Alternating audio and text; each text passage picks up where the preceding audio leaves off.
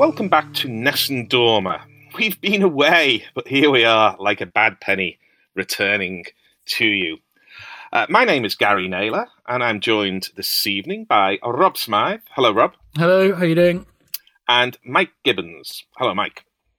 Hi, Gary. How are you doing? I'm okay. Uh, we're looking at the 1998 World Cup, so we're edging towards the edge of our envelope of uh, 80s and 90s football. But what a World Cup it was! And we're going to start, as all World Cups start, with the qualifying. Um, Rob, uh, you've looked at qualifying. What have you hauled out of that uh, morass of fixtures?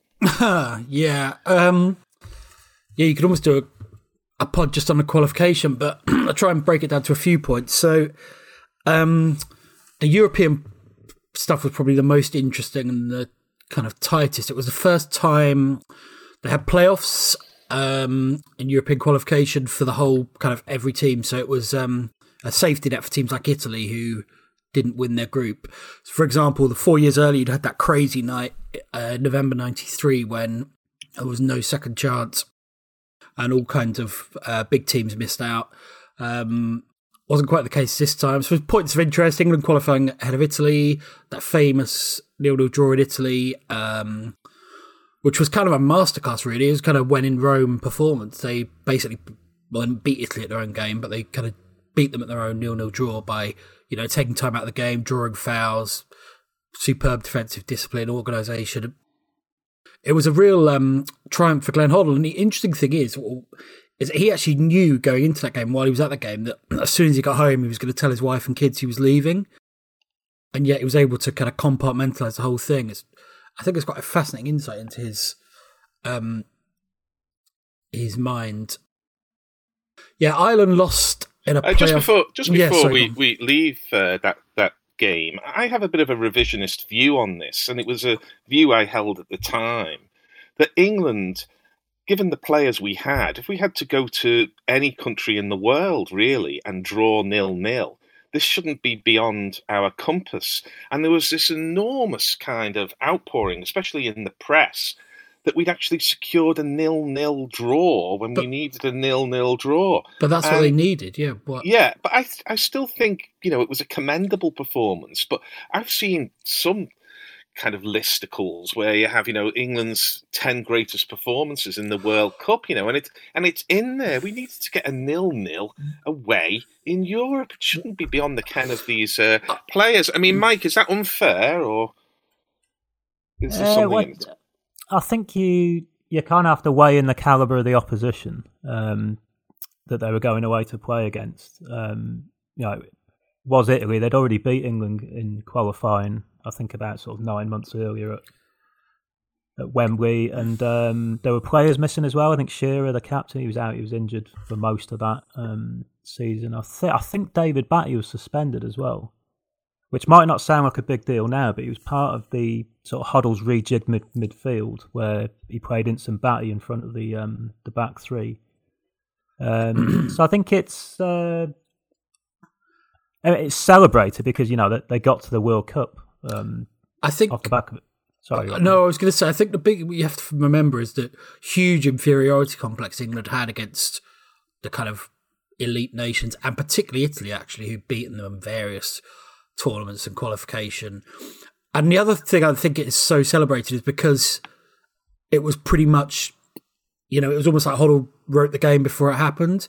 It wasn't just that they, it wasn't backs to the wall or anything. It was just a very kind of cool, methodical. Well, particularly he talks a lot in his book, which we'll probably get onto later, about the way they plan to just draw fouls in between midfield and defence, just take the stick out of the game. I, I personally thought it was really good because England just didn't. England didn't do that. England couldn't play for. You know, it was just. You say it shouldn't be beyond their ken, but it kind of was for a long time. Uh, it was very unusual English performance as well, and I think that's what also what was celebrated. It was a level of um, kind of tactical sophistication that we at that stage weren't used to seeing. I know Venables was very sophisticated tactically, but slightly different because all these games were at home, so they were never playing for a nil-nil. Um, I don't know. I, I haven't watched a game in a many many years, probably 23 years. But um, yeah, maybe we should all watch it again and uh, my, praise. my my abiding memory was at the, at the time when I read the reaction, thinking, well, there's a lot of journalists looking forward to a cafe au lait and the Champs Elysees uh-huh. and the Promenade des Anglais on expenses. I thought, no wonder they're happy. I, well, but maybe will, that's um, being think, cynical. well, I think it's slightly because don't forget there was a second chance. I mean, it was great to qualify, a bit like when Beckham scored against Greece in 2001. It was a an orgiastic moment for um, England fans, but there was it wasn't like. Um, the previous tournaments where it was this or nothing. So uh, England were, it's probably easy to say now that England were always going to qualify anyway, but it certainly felt like that. And the fact that Italy qualified, albeit in quite a tight playoff, um, makes me think they would have done anyway. I, I, I, don't know if it was that. I think, yeah, I don't know. Maybe you're right. I don't know. I mean, perhaps it was it was two years on from England abroad, sort of doing the dentist chair prior to Euro '96, and England abroad this time putting in one of the great disciplined performances, but still one that I felt was overplayed. but um, well, perhaps, you can, um, perhaps you can react to that, listeners. You well, can uh, tweet us. and call us twats if you like. One other, just one last thing on it. For all the quality of the performance, they almost buggered it up right at the end. Ian Wright hit the post, really tight angle, went around the keeper, and then I think this is an injury time. Italy went down the other end, and Vieri headed like a fraction wide. So it just shows that even when you play that well, even when the game goes pretty much as you wanted it to, you're still against quality teams. And Italy were a good side. I mean, they didn't have the greatest World Cup, but they had a, they were a good side with a hell of a lot of good players. You're always in danger, even even when things go pretty much perfectly. That's true, uh, Mike. I'll give you last word on this. You were trying to get in before. Yeah, I'll just add a couple of bits to it. And um, I think this result it kind of added to the sense that England were going somewhere under Hoddle. I think, and that he that he built on what um, Venables had done. So since since they lost to Italy in the February of '97, um, they'd won the tournoi, which is only a friendly tournament. But you know they beat Italy and they beat France in that.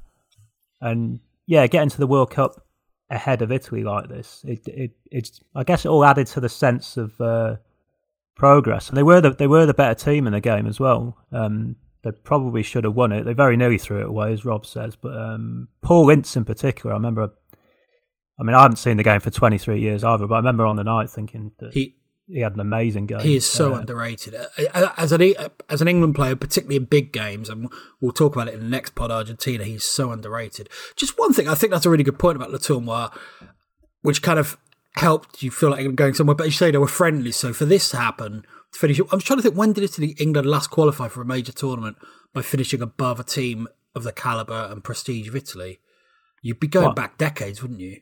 Yeah, I mean, well, they finished uh, ahead of Germany to get to the 2002 World Cup, but Germany had gone. no, I mean, by that point. yeah, I mean, bef- uh, before '97. I mean, oh, before, yeah, euphoria. Yeah. yeah, I think there's a bit of uh, there's a bit of that. So we'll we'll leave that as kind of uh, you guys 40, 15 up on me, but, uh, but uh, me, me, about to return, sir. It's but we'll fair. go. It's not fair having two against one in tennis. I'm a Scouser. The whole world set up two against one, or at least it is if you listen to Scousers, but that's another story. Um, just lost about half the listeners there. Um, so we'll go back, Rob, to uh, the, the rest of the qualifying tournament, and you were picking out uh, some of the uh, nations. Yeah, well, Portugal's golden generation, uh, as they would become known, maybe they weren't at the time, they missed out, actually. They finished behind Ukraine and Germany. Uh, Ukraine then lost in the playoffs to Croatia. Portugal paid for drawing nil-nil away to Northern Ireland and Armenia, which is um, an extraordinary result in the late 90s. Uh, a few other bits. Venable, Terry Venables Australia were 2 0 up to Iran, and I think they ended up drawing 2 all in a home leg and lost, missed out on away goals. That was a bit of a shock. Ireland lost in a playoff to Belgium. I'm, I'm pretty sure this is the night when Tony Cascarino tried to fight the whole team at the final whistle. I'm sure. I'm sure this is in his book. I should have checked it, and I didn't. I forgot, but I'm pretty sure he, they were in a huddle celebrating, and he pretty much went out round offering each and every one out and they all just kind of looked at him quizzically. So he, he sloped off. Um, Yugoslavia beat Hungary 12 1 on aggregate in the playoff, which I'd completely forgotten, um, which is kind of quite a, I suppose, quite a poignant result at the end of the 20th century, last World Cup of the 20th century. It kind of um, symbolised how far Hungary had fallen from 54 and even 66 when they were a fine side. And um, even in 82 when they weren't so good, they won 10 1. It just, it was kind of the, the final um, nail in the coffin almost for Hungarian international football. Um, yeah, those are probably the main talking points. I think I'm sure there are others that I that I have kind of haven't picked up or had forgotten, but most of the others looked um, not like hugely surprising. Guinea almost qualified, but it, it wasn't quite as um, close as the table looks. I think I think they finished two points behind Nigeria, but but it was never actually that close. Um, so yeah, those are probably the big the big stories. And we should say that uh, it was first 32 team World Cup. Mm. Um, which is a load of bollocks, but you know that's that's worth noting. Um, I'm gonna I'm gonna come to that, but I, I, just want to reflect there that Yugoslavia. It surprised me that the team was called Yugoslavia. Of course, Croatia also got to the uh, final, so it was a, a, kind of rump Yugoslavia. Con- comprising, I suspect, mainly Serbs. So when, when did it change? Because Yugoslavia played at Euro 2000, didn't they? I, when did it I, become not that it matters, but I'm pretty sure it, they did. But you're was, right.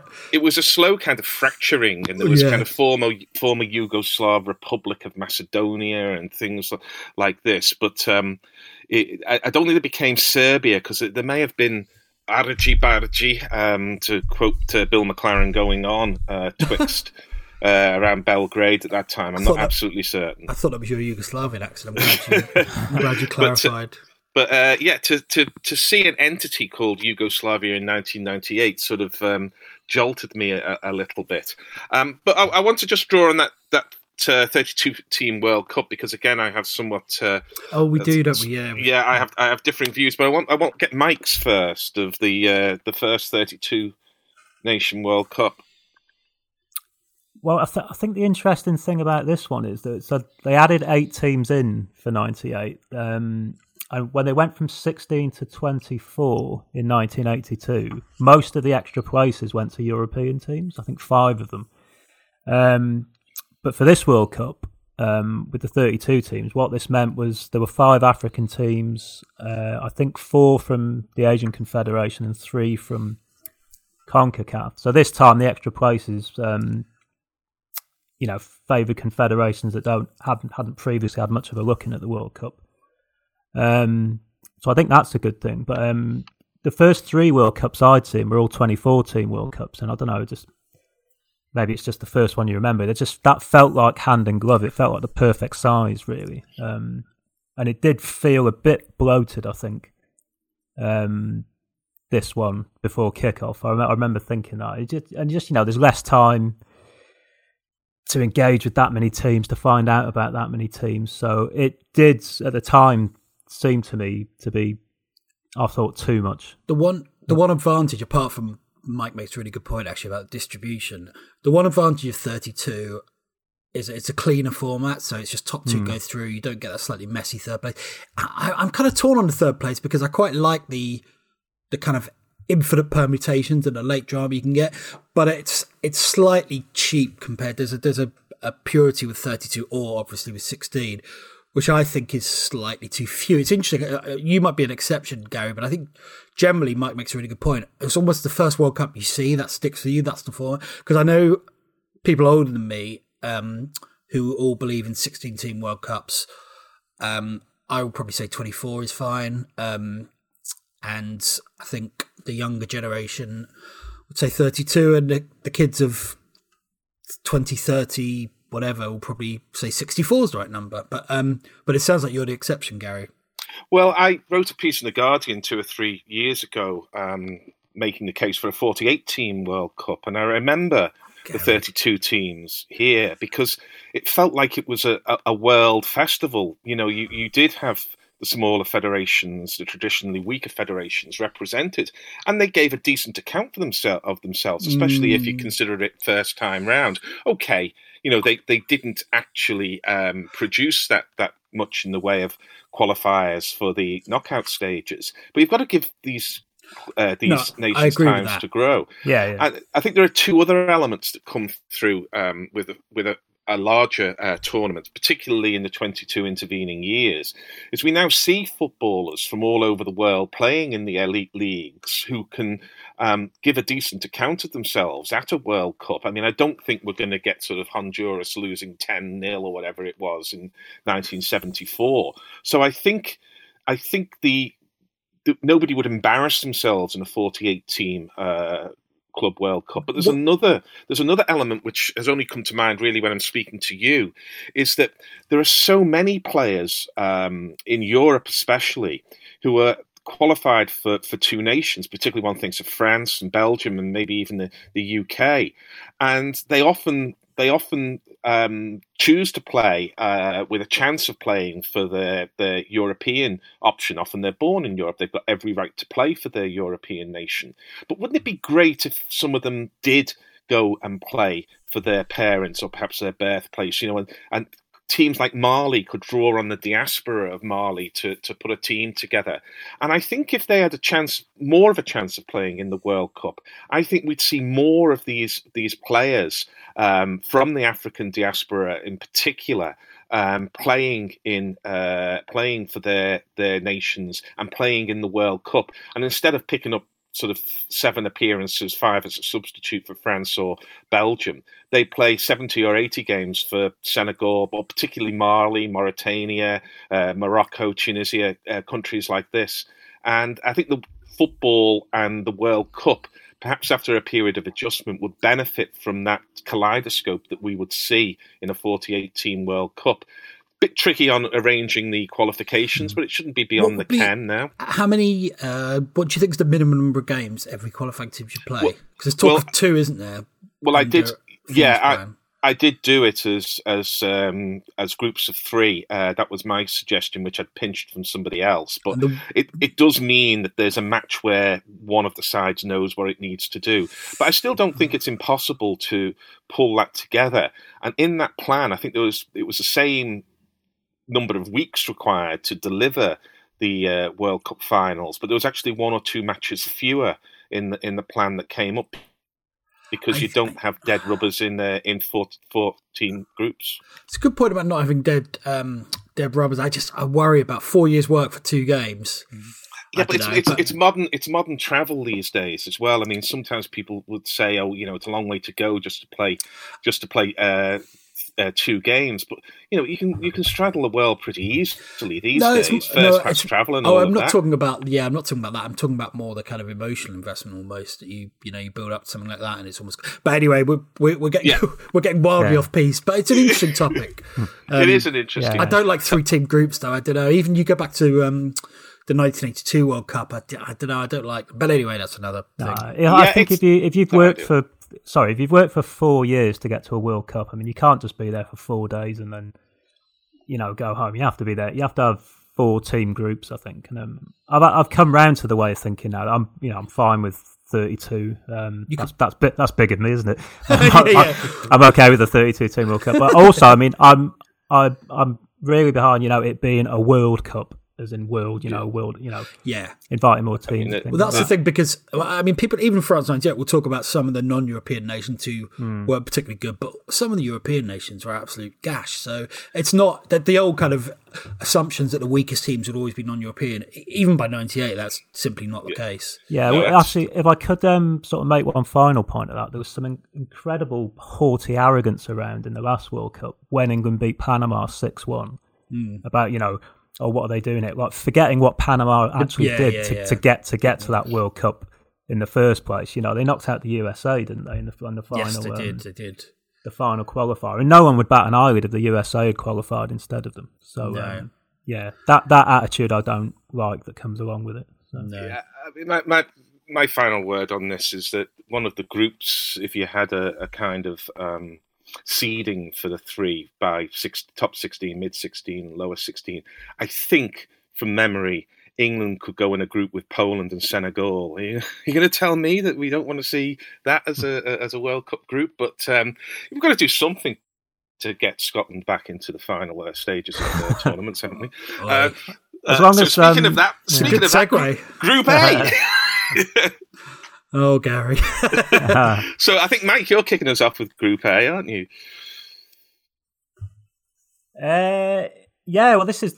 I mean, this this starts with probably what Craig Brown has called the biggest game in Scotland's history. Um, you know, there's there's two massive games at the World Cup, really, the opening one and the the final. Um, you know, they've got the big, uh, they've got the biggest sort of audiences in the world. So this is, uh, yeah, it's absolutely huge for Scotland to contest the uh, that opening match in Paris. um, against this uh, Brazil team that I've, I've never known any team go into a World Cup with so much hype around them as this uh, Brazil team. I mean, that that was mostly generated by Nike, and you know they they I think they uh, block sponsored Brazil the whole team, didn't they? As of mm. 1996, I did a piece on this once. In 1997, they played 24 internationals. Mm. Brazil because they were world champions. You know, they didn't have to qualify, and um, Nike had all these stipulations in this multi-million dollar contract that you know certain or a certain amount of select players had to be available for each and every international. Um, they were pairing together, you know, Ronaldo, who was, you know, the the next big thing, who'd exploded after, um, you know, Euro '96 and stuff. He was up front with Romario, and they, you, they were just expected to be this wonder team. They had that advert, didn't they, in the airport where they're, mm. you know, uh, doing keepy uppy and Roberto Carlos is bending the ball around the plane and everything. And he, of course, had scored that great free kick uh, with the outside of his foot a year earlier in the tournament. So, um, yeah, Scotland, it must have felt like, you know, they're going in to face demigods in a way in that opening game. Um, yeah, and I think I did, I, yeah, I went a bit I did on this. The eight of the Scotland team were in their 30s by that point as well. So this is kind of the last stand for that Scottish generation that had been to all the um, the tournaments in the 90s. Uh, and and uh, you know they had them uh, they had them level pegging going into I think it was in the last ten minutes. Tom Boyd scores an own goal, sort of really just tragic comic way to lose the game. Um, but then Scotland had got a really dodgy penalty as well. I think uh, was it John Collins who uh, sort of ostentatiously threw himself to the floor and uh, collapsed it, was, it might have been Kevin Gallagher. It was Collins. Oh, who, it was Collins who scored. Oh, Collins scored, didn't he? Sorry, yeah. But, but you're right. Scotland played well in that game, though. Um, Brazil didn't. They I mean, even yeah. Brazil's first goal was a little bit. Cesar Sampaio scored with his shoulder off from a corner. Um, was a bit um, scabby. Yeah, Scotland. Scotland were were not quite equal, but they weren't. You know, a draw wouldn't have flattered them. I don't think. Well, I um, I was amazed in writing a, a review of um, the World Cup Panini uh, stickers, which you can read at nessundormapod.com.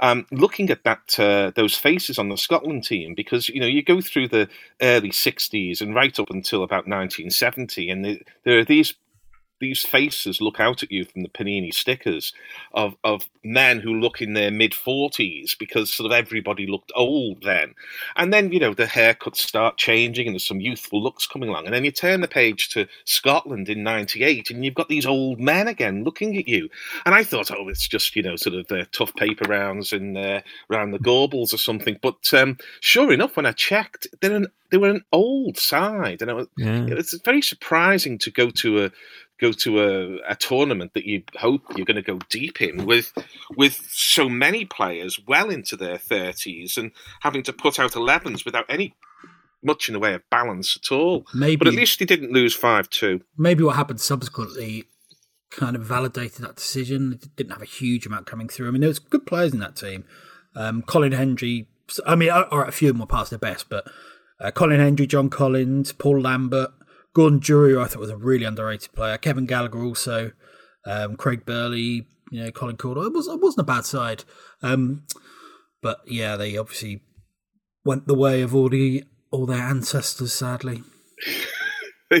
they, did. So the, the other qualifiers we should have a look at were, were Norway. I mean, Rob, uh, Norwegian side that qualified by one point from a Moroccan side that uh, that rather padded their qualification by uh, turning over a tired and dispirited Scot- Scotland side 3 0 in the last game. Well, yes, it's worth talking. Morocco Norway first game was a two-all draw, which ultimately became really important. Probably best remembered for a great goal by. Um, Mustapha Hadji, who ended up at Coventry, mm. step over and lashed the ball in. Then, then Brazil spanked Morocco. Um, Ronaldo scored his first goal, really nice goal. Um, Scotland drew with Norway, which actually left it quite open because I think everyone thought Brazil, who were already through, would beat Norway, and therefore Morocco Scotland was winner takes all. In fact, what happened was Morocco stuffed Scotland, uh, played really well actually. Morocco, some exhilarating attacking play, um, and Brazil were one 0 up against Norway with a few minutes to go. Uh, and that was that. Morocco were through. But then Tore Andre Flo, who ran Junior Baiano, was getting quite a lot of um, publicity at the time because uh, a beast of a centre back. Tore Flo ran him ragged all night, scored a really good goal to equalise. Uh, and then with not long at all left, I think it was about two or three minutes, um, Norway got what looked like a dodgy penalty. Um, in fact, everyone thought it was a dodgy penalty. It was only, I think it was only the next day they found a, a really unlikely angle that showed actually Baiano, who'd been basically run to distraction, was pulling his shirt. Clearly, it was a really good decision. Um, Rekdal, the guy who famously scored that half volley at um, Wembley in '92, that kind of start beginning of the end for Graham Taylor, where he scored a, a penalty. So that put Norway through. The interesting thing is, it didn't matter to Brazil because they'd already won the group, but Norway had beaten them a year earlier, 4 2 in Oslo, which ended Brazil's long unbeaten run. I think it was 40 odd games.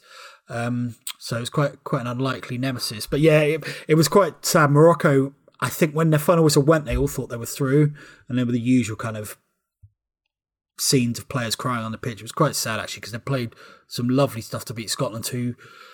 So I think actually, again, talking about the kind of prejudice and assumptions, I think most people and I probably include myself in this actually, as, as an ignorant Egypt at the time, thought Scotland would beat Morocco, not comfortably, but probably thought they would.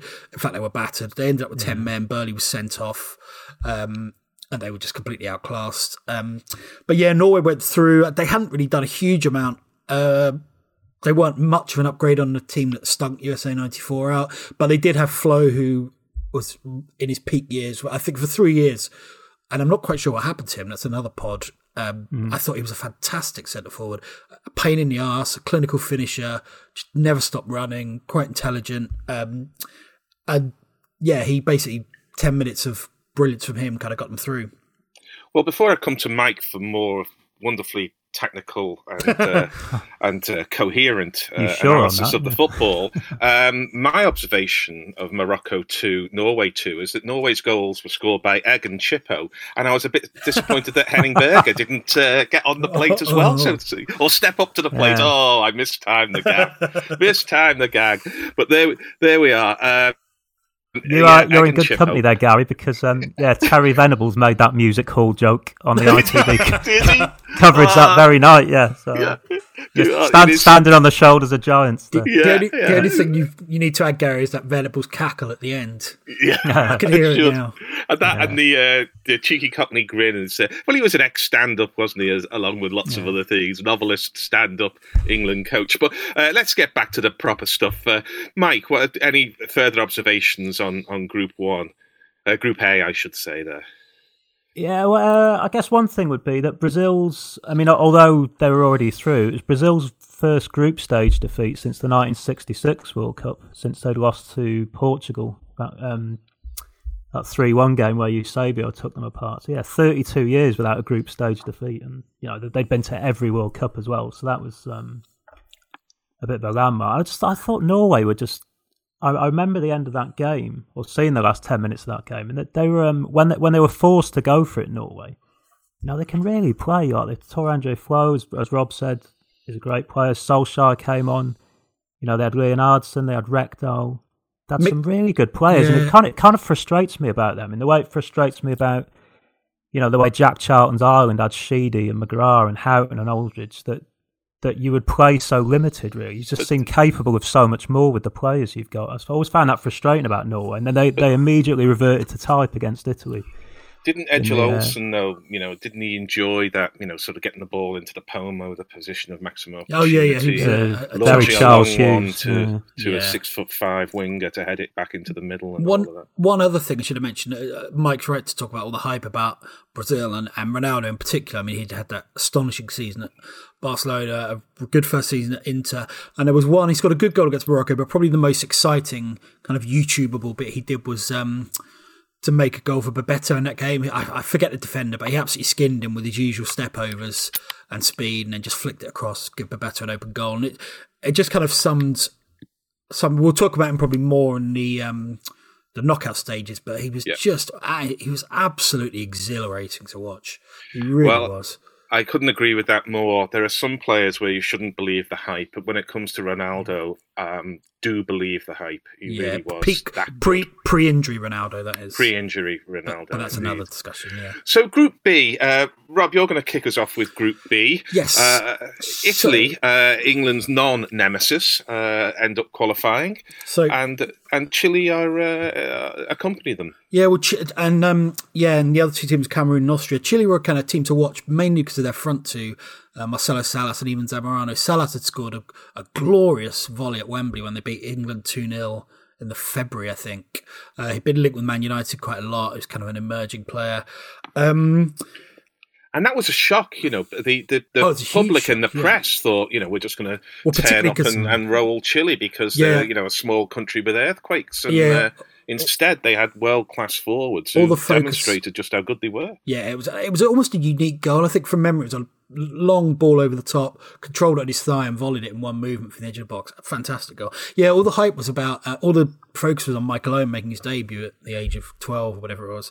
But yeah, so Chile did qualify, but actually uh, it was quite tight. They didn't win a game in the end. Um, first game of the group was fascinating, actually. Italy drew 2 all with Chile, uh, battered them early on. Vieri scored, and Salas scored two either side of half time. One was an immense header. Um, and then Italy got an iffy penalty with five minutes to go. Uh, and what I love about this is Roberto Baggio won it, but it, it was iffy. It was given for handball, but uh, it, was, it was almost like a, a VAR handball. But then Baggio, who of course had missed the final penalty in 80, 94, took it himself. Uh, and it, keeper got hand to it, but it was accurate and well struck enough to go in. And you think of some penalties, Stuart Pearce is the obvious example, the kind of public exorcism of the previous disappointment. Um, whereas with Baggio, it was just this kind of quiet dignity, just ran back to the centre spot. I found that absolutely fascinating. Um, the other thing about the game, I think people always remember, is Zamorano belting out the national anthem. Mm. Like it was, a, it was showed all the time um, with like unprecedented gusto. But yeah, so Chile went through by drawing all three games. Austria drew. Austria scored in the last minute of all their games. Actually, to draw with Cameroon, one all in the first game. That's worth mentioning mainly because of a great goal by um, Pierre Njanka, is it the Njanka? Basically, just a marauding run from the halfway line, beat people and smashed it in. Uh, Italy beat Cameroon comfortably. Cameroon had, I think, I think it was three, maybe even four players sent off. just as an aside, I looked at this. There were more players sent off in the group stage, uh, as many sent off, 16 in the group stage, as have been sent off in the entirety of any previous World Cup. Um, yeah, Cameroon had at least three. Um, and basically, it all came down to Austria, as I say, stank the place out, didn't win a game, scored two last minute equalisers and a last minute consolation against Italy. It came down to Cameroon, Chile. Chile, in the last game, Chile needed to draw, and Cameroon ended 1 all, but Cameroon had two goals disallowed. What One of them, really, it was really dodgy. I, in fact, I have no idea what it was disallowed for, frankly. Um, so Chile sneaked through. Cameroon also had two players sent off in that game. Um, Rigobert Song I think became the first player to be sent off twice at a World Cup, um, which is quite good going because he was still only about 21 at that stage. Um, so yeah, it wasn't a great. Italy were comfortable. Chile were kind of. I remember Chile really fondly from that World Cup. Yeah, they actually didn't do that much. They good draw with Italy and then drew with two not great teams. Uh, I think it's just the, the power of um, Zamorano and Salas had so much charisma um, that I think you kind of remember remember almost as if they achieved more than they actually did. However, maybe it's because also, as you say, they won at Wembley, and maybe that kind of um, well, changes the, the, memory a little bit. The two goals they got in their opening fixture against Italy, it's worth reading out the Italian defence, which had Gianluca Pagliuca in goal. Uh, Paolo Maldini, you may have heard of him. Fabio Cannavaro is handy. Uh, Alessandro Costacurta and Alessandro Nesta. now, you might not wow. you might not get two goals against them in a season, and they got two goals in five minutes wrapped around half time. So uh, you know it was it was uh, it was pretty impressive. Yeah. Uh, Chile had and always has one of the great kits in world football because you're not supposed to put the blue and the red together, but oh my in my early days of playing Subbuteo, God, I loved it when I had Chile in the box. I tell you, um, Mike, uh, Group B.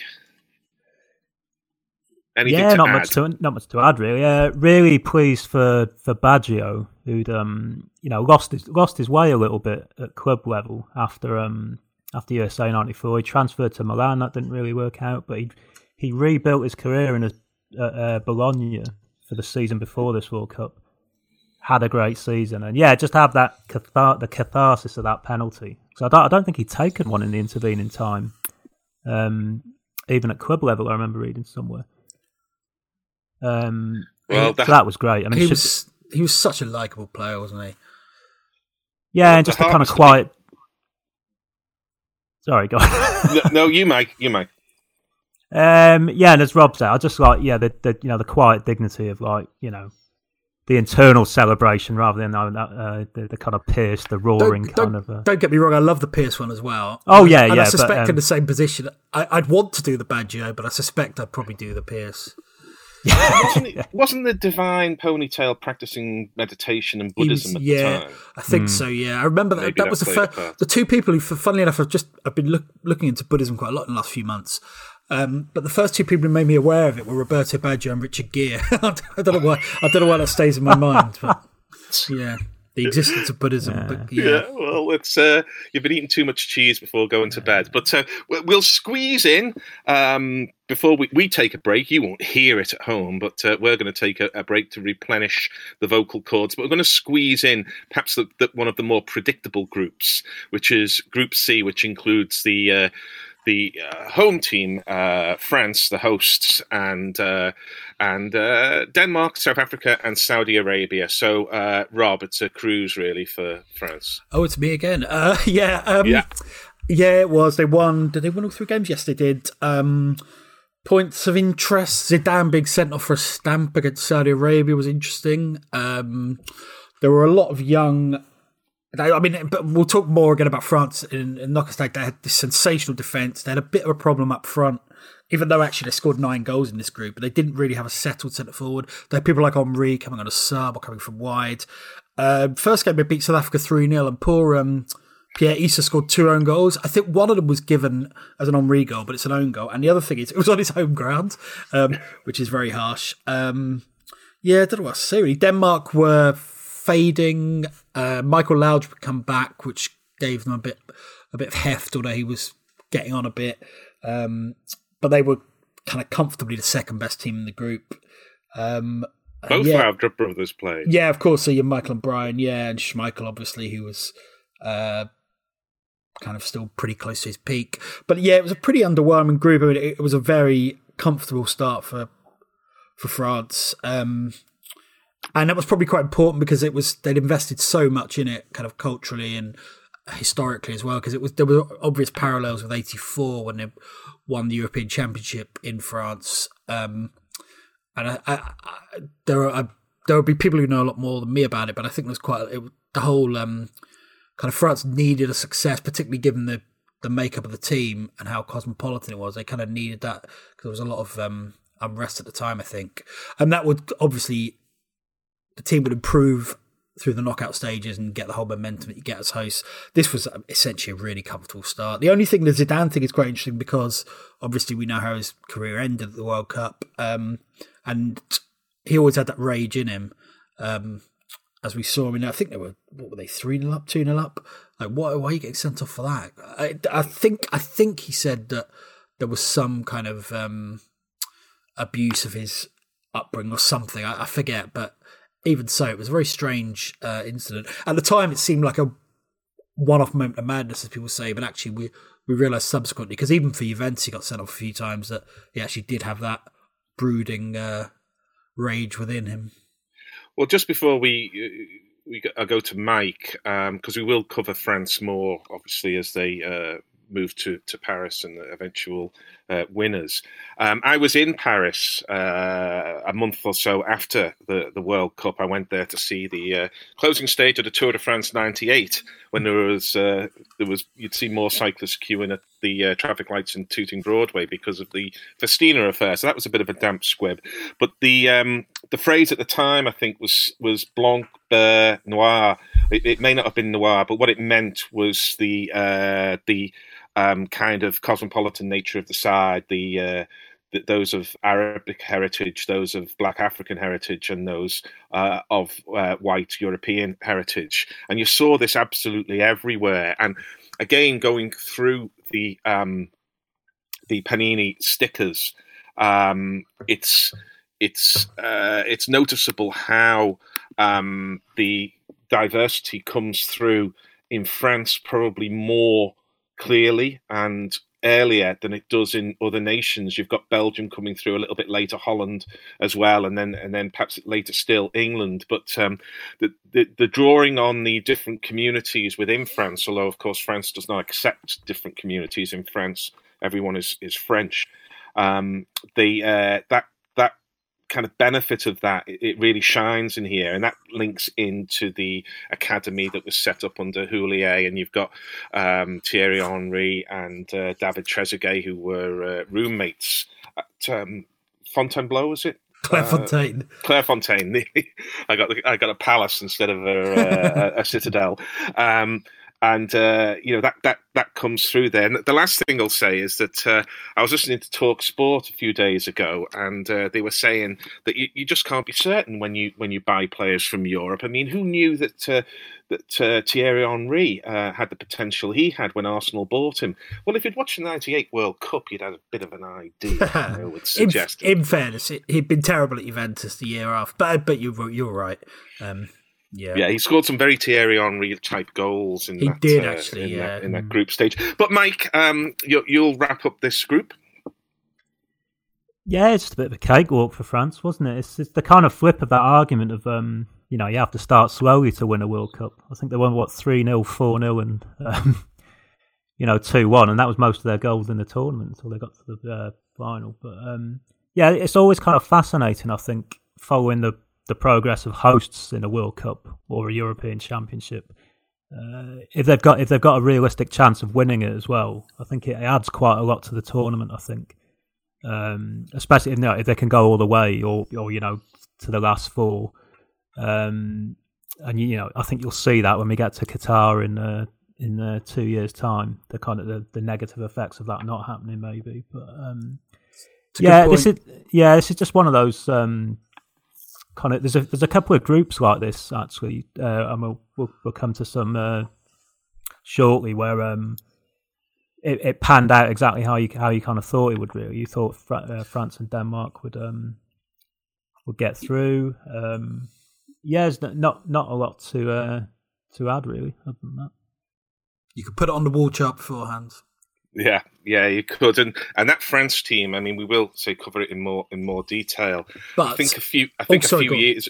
I think a few years ago, I was listing the the three best national teams that I'd ever seen, and I had them third. And I definitely think the '98 side would beat the uh, winners in 2018. I mean, it was an hmm. outstanding side of, of players who think, were young and hungry. I think the 2000 team, and I'm not sure about 98, but that's another argument. Yeah, I was going to say, yeah, talk, talking two, about yeah. putting things on the wall chart. Actually, you, you, certainly couldn't have put Group D's results on the wall chart beforehand. Well, we'll we'll come we'll come to them in in a moment. So, Mike, we move to uh, Group D, uh, one with perhaps the more of the surprise result in some ways, but perhaps not so much in the rear view. But certainly, as uh, as we, we set out looking at the tournament, the uh, the two qualifiers probably were less likely from this group than than from some of the others. So, do you want to talk us through it? Yeah, this was a box of fireworks. This group um, started with um, so I think the first game was Paraguay and Bulgaria, which is the it's the World Cup debut of uh, Jose Luis Chilavert in goal for Paraguay, who's you know, quite a character. Turned up with uh, I don't know if you remember his lucky coin that he took around with him and used no, to put in the. Uh, what was this? Well, he had a he had a lucky coin that was like it was the size of a dustbin lid. It was absolutely absolutely massive, and I think he used to kiss it and put it in the goal for kind of good luck. But um, he very nearly scored a free kick in the Bulgaria yeah, game. Uh, it was tipped over the bar. No, I, I, still think today no goalkeeper's ever scored an open play at a World Cup. So he, he was very close to being. Um, Didn't he score about fifty goals in his career or something? Oh, I think it was more than that. I think Jamie Vardy needs another six to get past him. yeah, and then uh, I think I think it was the day after that was the the first great game of this World Cup, which was Spain and Nigeria. I just remember that's one of the games that really sticks out in my mind. It's absolute joy to watch that. Great. Game. It was Saturday lunchtime, um, wasn't it? It was, yeah, yeah. And I think I, I was in university at the time, and I, I think my exams had finished on the Friday afternoon, and then I just had this kind of blissful month to, to, just you know get get drunk and watch the World Cup. Oh, um, everything about this game. You know, Spain. You know, Spain as we used to know and love them, turning up with a brilliant side, chock full of great players, but then you know making a complete bollocks of it, and then got, got out in the air, got out in the first round. But um, yeah, that game was settled by a stunning goal from um, Sunday Oliseh, just a half volley that went past. The Zubizarreta had a bit of a nightmare in this game in goal for Spain. Um, he chucked one in at his near post as well, I think, to bring it uh, to bring it level. And um, but even Spain still should have got through. Really, I mean, they, they got to the yeah. uh, last game and they beat Bulgaria uh, six one. I mean, Bulgaria just given up by this point. Um, I mean, they were nothing like the team that had, um, had been so brilliant in 1994. They just seem to have fossilised in those four years. And yeah, the the point I made about Panama earlier being hosed down six one by England. I mean, no no no one really cares or questions Bulgaria's World Cup place when uh, you know they're getting thrashed six one like this. But um, yeah, it was it was the kind of game where you, you saw Spain play like they did that night, and you just think, well, I mean, they could be in with a bit of a chance here. But then they went out because uh, you know Paraguay got the result they needed. Um, they beat Nigeria in the final game and went through in their place. So yeah, yeah, that was the kind of story out of this group. Really, was that um, Nigeria can't really add into what they they'd done in uh, 1994 in the USA, sort of backing up that good tournament they'd had there. And yeah, Spain, the first sort of big heavyweight casualty of the World Cup.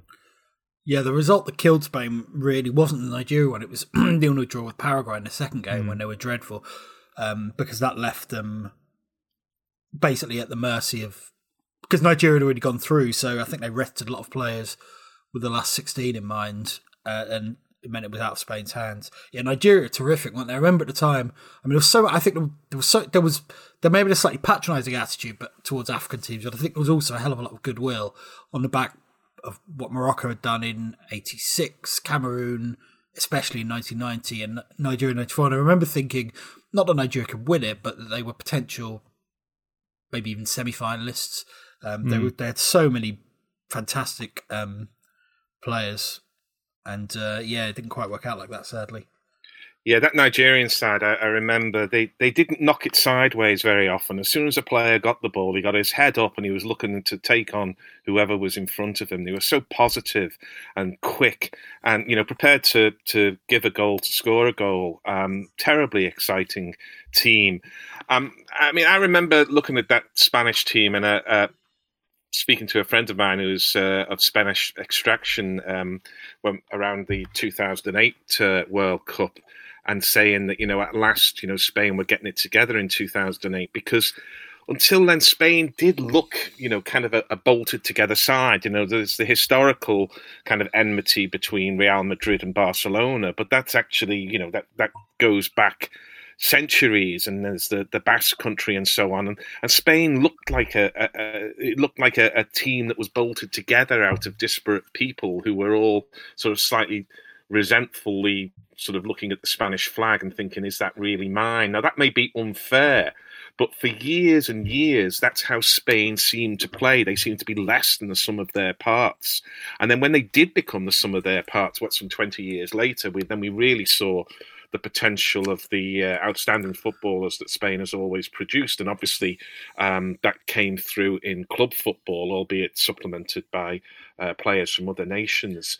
So uh, it, it, didn't surprise me that, that Spain managed to find a way to fail to qualify in this uh, World Cup because that's what they seem to do. Ten years later, by the way, but it's was it ten? Yeah, ten. Oh, but, right, the older you get, time kind of uh, just. I, I, think you see it slightly differently. It's like if you said every time I, for example, if it's I don't know twenty fifth anniversary of Eric Cantona doing such and such or whatever, or um, Mike Allerton doing such, I, I do a double take. think that cut twenty five years.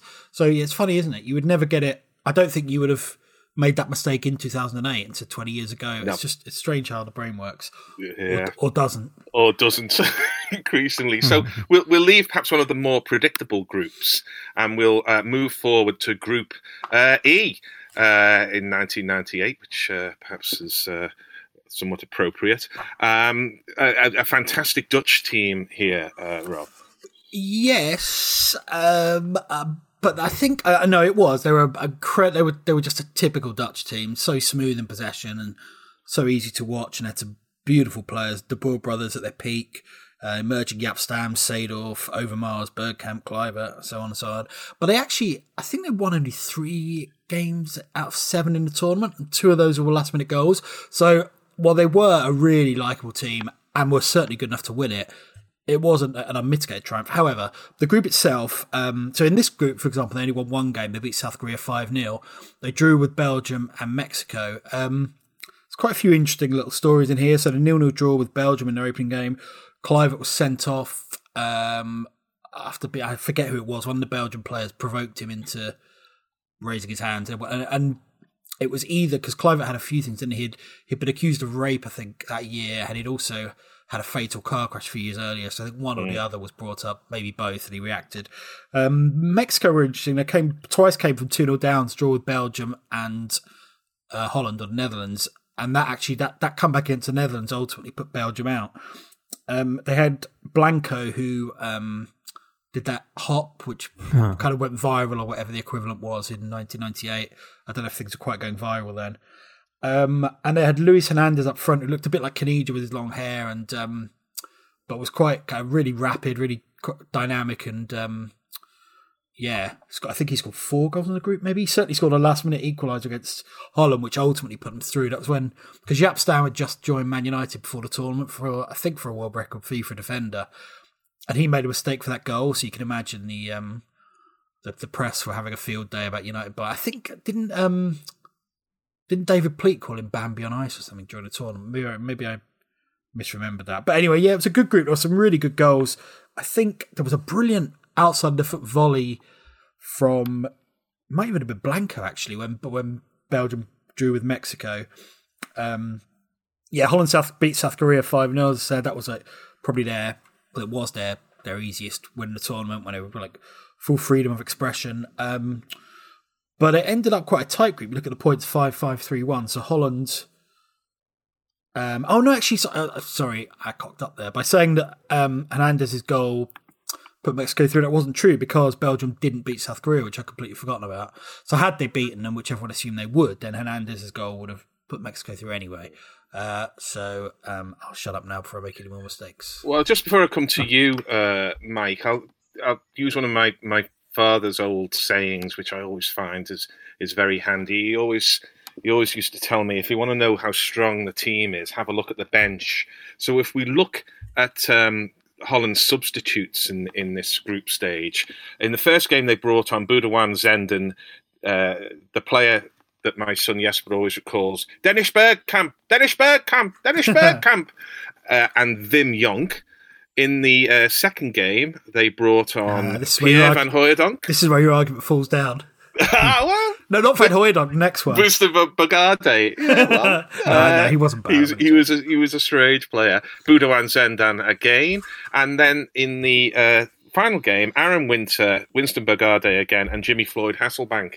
Now, if if they're what you're bringing on to change a game, then uh, then you've got a pretty good 11 to start with. Um, but again, with the, the Dutch, they do like a row amongst themselves, and perhaps uh, all was not uh, uh, sweetness and light in the camp. It would be the first time ever if that were the case. They also had a, a peak Overmars who had just um, won the double for Arsenal, and Overmars at his best was nigh unplayable.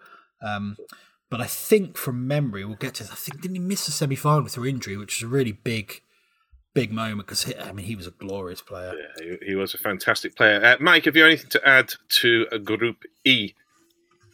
Yeah, well, just on that Dutch side, really, is that um, so Gus Hiddink, who was the manager, uh, he'd done a lot in the previous two years to sort of repair squad morale. So he he'd been the manager at Euro '96, uh, and that was a campaign that fell apart uh, due to this. There was a volcanic row in the camp between a lot of the Ajax players.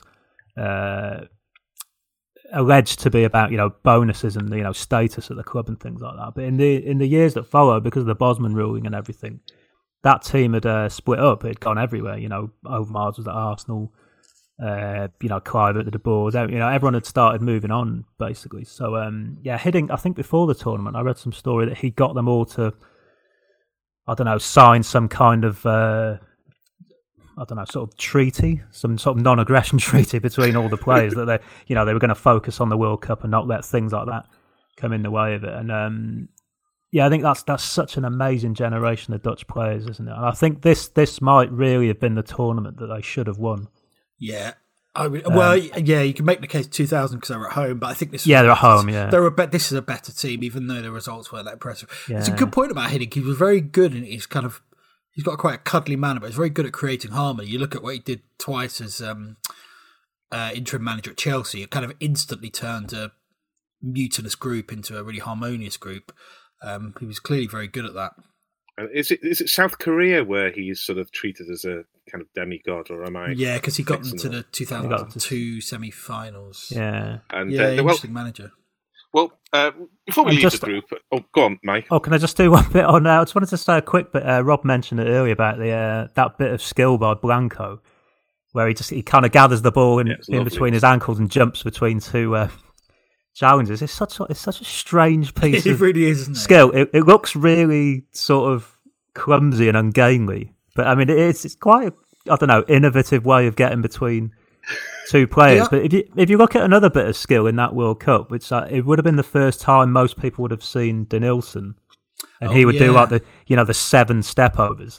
You see that replicated now. You know, yes. you see people doing lots of step. I don't think I've ever seen anyone replicate the Blanco hop no, it's ever. Point. I can't ever remember seeing it. It's again. a hard it's thing unique to, do, to him. The other it thing is, I love, yeah. the other thing I love about Blanco is he, he, was kind of completely forgotten it in a global sense, and then he rocked up again in 2010. Do you remember? And he's he scored a penalty against France with the longest run up ever. It was almost from halfway line at the age of about 36 or something. It was bizarre, but but yeah, you're right. It's a it's really interesting. It would hardly ever repeated. It's a it's a really odd thing, isn't it? You kind of squash it between your legs and then jump between two players. Yeah, it's just really weird. I suspect it's one of those things, and I will always like them. Um, that the pros say is showboating or is uh, is sort of demeaning your mm. opponent. Mm. You know, when you go to the corner flag and you do keepy uppy because it, yeah. it means that the, the player mm. can't sort of come round you. I mean, I love that sort of thing uh, because that's if I was a professional footballer and I was two 0 up, that's exactly what I would do. You know, all of this about you know it's uh, it's beneath the dignity and it's demeaning your opponent. No, it's not. It's it's helping your chances of winning. But I suspect Tony, it might be one of those. Yeah. Tony um, Tony Adams. I read I read an interview with him once where um, I think he, he, he was making a comeback game in the reserves. I think maybe after he was coming back from um, the Priory and his and his alcoholism.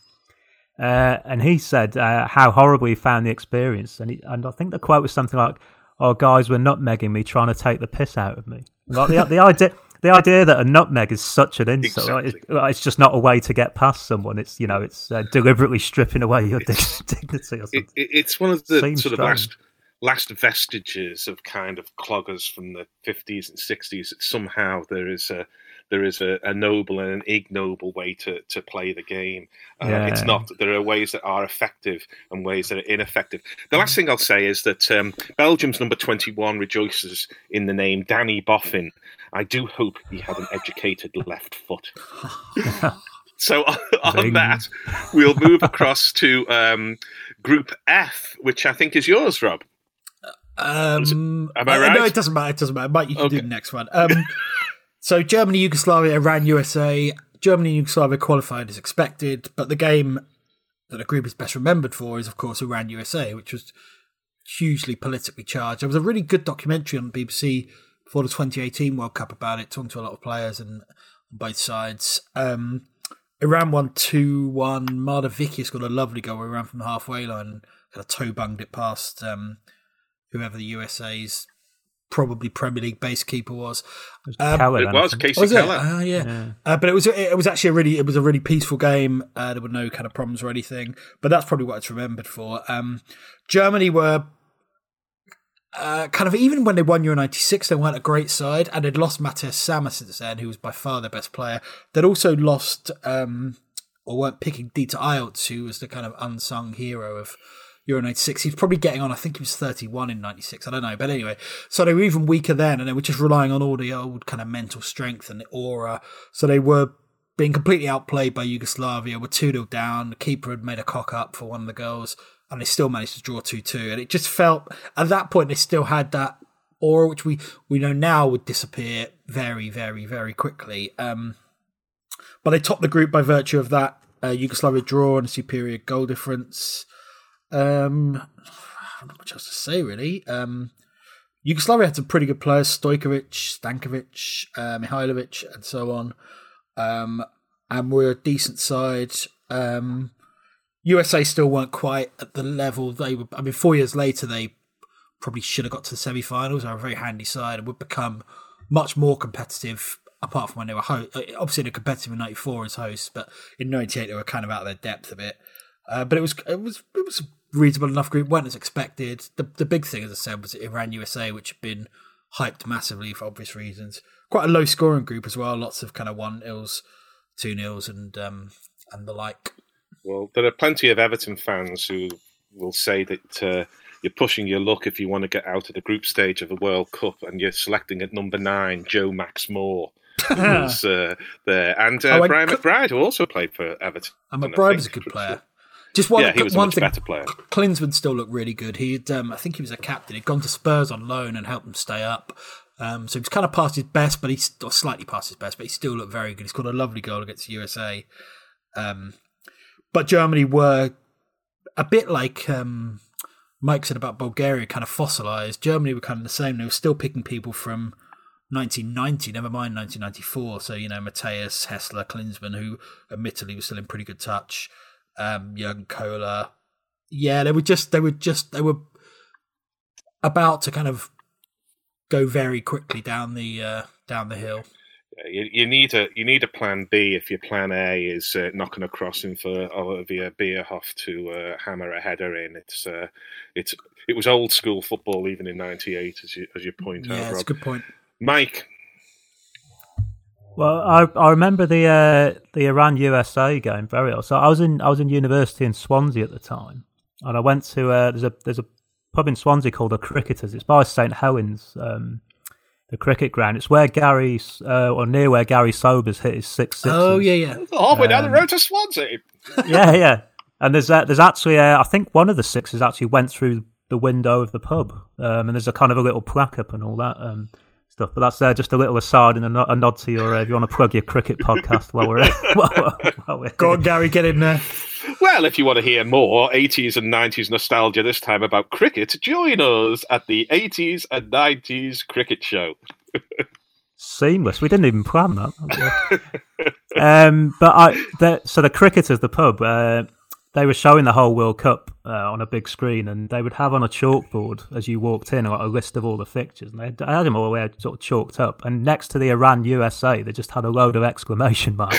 it, it, was, um, I guess, you know, like yeah, yeah, England Argentina in '86 or East Germany versus West Germany. It had this I guess, backdrop to it. You can't help it when there's two countries playing against each other. That it always seems to be part of the conversation, doesn't it? And that's uh, one thing I do remember seeing on the news at the time was um, Bill Clinton, the president, uh, went live on American television to say, um, "Oh, Iran are playing the USA tonight, but you know it's just sport, and sport can build a bridge, and all this kind of stuff." And, and you just think, well, soccer, soccer must have travelled some distance in the past sort of eight years. That would never have happened, you know, in you know, Italia 90. I shouldn't laugh, especially that we're recording this a few hours before the election, but can you imagine Donald Trump's equivalent? um, well, yeah. Um, just, uh, to, just to re- repeat, just re- if you can, I don't know if it's still on, but that BBC documentary was really, really good. You should both watch if you can, as, as should both our listeners.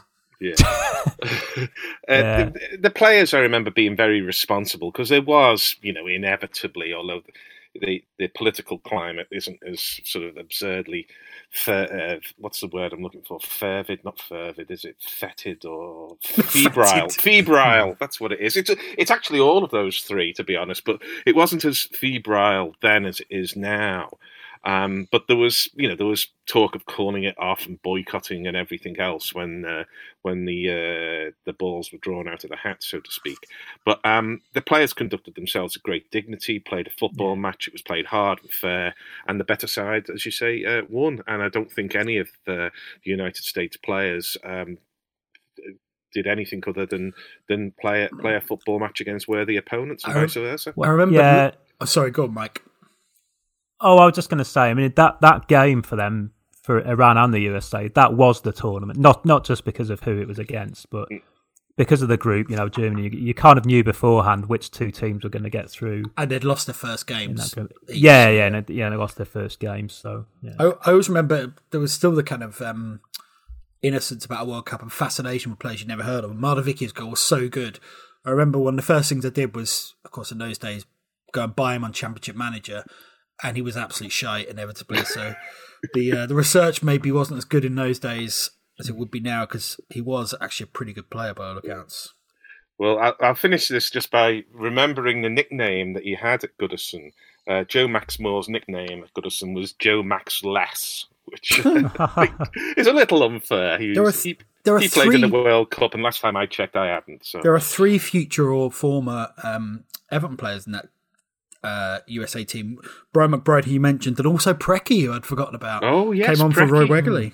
Yeah. Preki, who had the same trick every time and everyone bought it. Shuffle infield on his left foot, yeah. twist them outside, and every t- everyone bought it anyway. I saw a shocking match around that time um, at. Uh, uh, when Wimbledon were playing at Selhurst Park, and Everton's entire entire creative output came from Preki, and you're thinking, oh dear, oh dear. But let's let's move to um, to uh, a group uh, which which is rather more interesting um, because it has this team called England in it.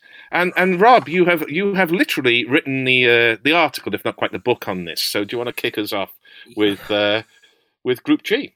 Um, yeah. So, geez, we could do a whole pod on this. Really, we we should mention that we actually did, or you guys did a pod on Glenn pod. Glenn Hoddle's England in the past, which you can um, look up if you're interested.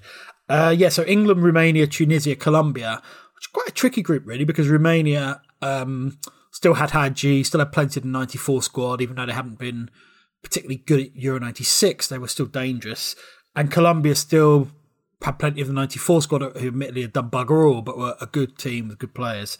But listen, um, Rob, you're not, not insinuating this deep into our discussion. You're not insinuating this is the, wait for it, group of death. No, we uh, it was there one. I think Group D was maybe close to that, the, the Spain group. But anyway, yeah. So, gee, I don't know where you start. Maybe we could talk about Gascoigne being omitted. That's like a half an hour discussion in itself. I, I think it's a half hour tantrum. That's for sure. The interesting thing, yeah, the interesting thing generally about England in this tournament is that, and I don't know whether he did it deliberately or whether it was just um, inexperience, naivety, narcissism, or whatever. But Glenn Hoddle made this tournament about him more than any England manager since, probably any England, manager ever. Um, there were all kinds of you know strange things. Um, arguments with Sir Alex Ferguson when he said um, when he left David Beckham out and then made him do a press conference. I think a few players Beckham said it was like the England manager just playing mind games with his own players, which I thought was quite a nice quote. Yeah. Um, but there's, there's so many kind of elements to it. You know, the emergence of Michael Owen, the delayed emergence because he didn't start the tournament.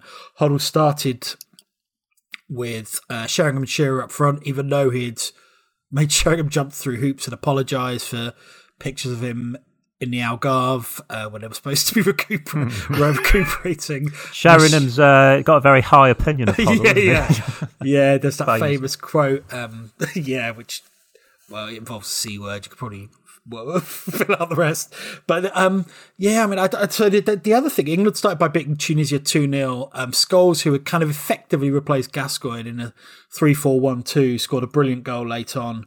Uh, it's pretty worth just going through the England team, actually. So yeah, 3 4 1 2, David Seaman, uh, back three of Campbell, Adams, and Southgate. Um, then the wing backs were Anderton and Le Saux. Anderton was an interesting one because Beckham had been playing wing back for most of the uh, qualification campaign, then Anderton, who had been unfit for most a lot of the two years since Euro '96, was fit and came back and actually played brilliantly at the World Cup. Um, solid midfield of Ince Batty, as Mike mentioned, which he really liked. Then Scholes behind Shearer and Sheringham. The team would evolve quite quickly because um, Owen became irresistible and Beckham also found his way. And one thing I would say about that team, it's pretty slow. If you look at that, not a huge amount of pace in that at all, really. Um, Campbell, yes, it's up to a point. The rest, I don't think there's anyone else who's rapid in that team. The other thing about the Tunisia game is that there was, I didn't notice till years later, there was an Al Qaeda plot um, to shoot the, Alan Shearer to um, blow up David Seaman. It's a, this, this sounds like a Chris Morris thing, but it's true. Um, and it was thwarted by um, French police. Um, yeah, which I only found out. I think Hoddle was told years later that um, I only found out when I was researching this article for Eurosport about England's campaign. Um, yeah, it just seems absolutely extraordinary that um, that might have happened. Yeah, when you look at that lack of pace, it's it's pretty clear how Owen gets in that side, isn't it? When you exactly when you, you, put it in that way. You know, I'd completely forgotten that Darren Anderton was an England footballer, or that he was, or that he was any good. It's, it's oh, one of those players terrific. that you just you just forget about. When he when he was fit and on form, he, he was. He had he the happy habit of being excellent. fit for major tournaments. Well, Euro '96 and thingy anyway. Michael know more about this because he did it. He did the book on Euro '96, but I, I can't remember Anderton playing a full season between about 95 and well, ever after that, really. Um, but he's always seemed to be fit, and yeah, he had, he had some excellent moments in this tournament. He scored. Um, I mean, it's just worth running through the groups. So the next game, Romania beat Colombia one 0 Adrian Ilie, who's another of those players you heard a little bit about, you know, the next generation of greats potentially, scored a beautiful goal where he ducked inside someone and opened his body and whipped it in the far corner. Uh, Colombia beat Tunisia 1 0, and then we get game that kind of, oh, in a way, defined England's tournament because it put ended up putting them in the wrong half of the draw. They lost 2 1 to Romania.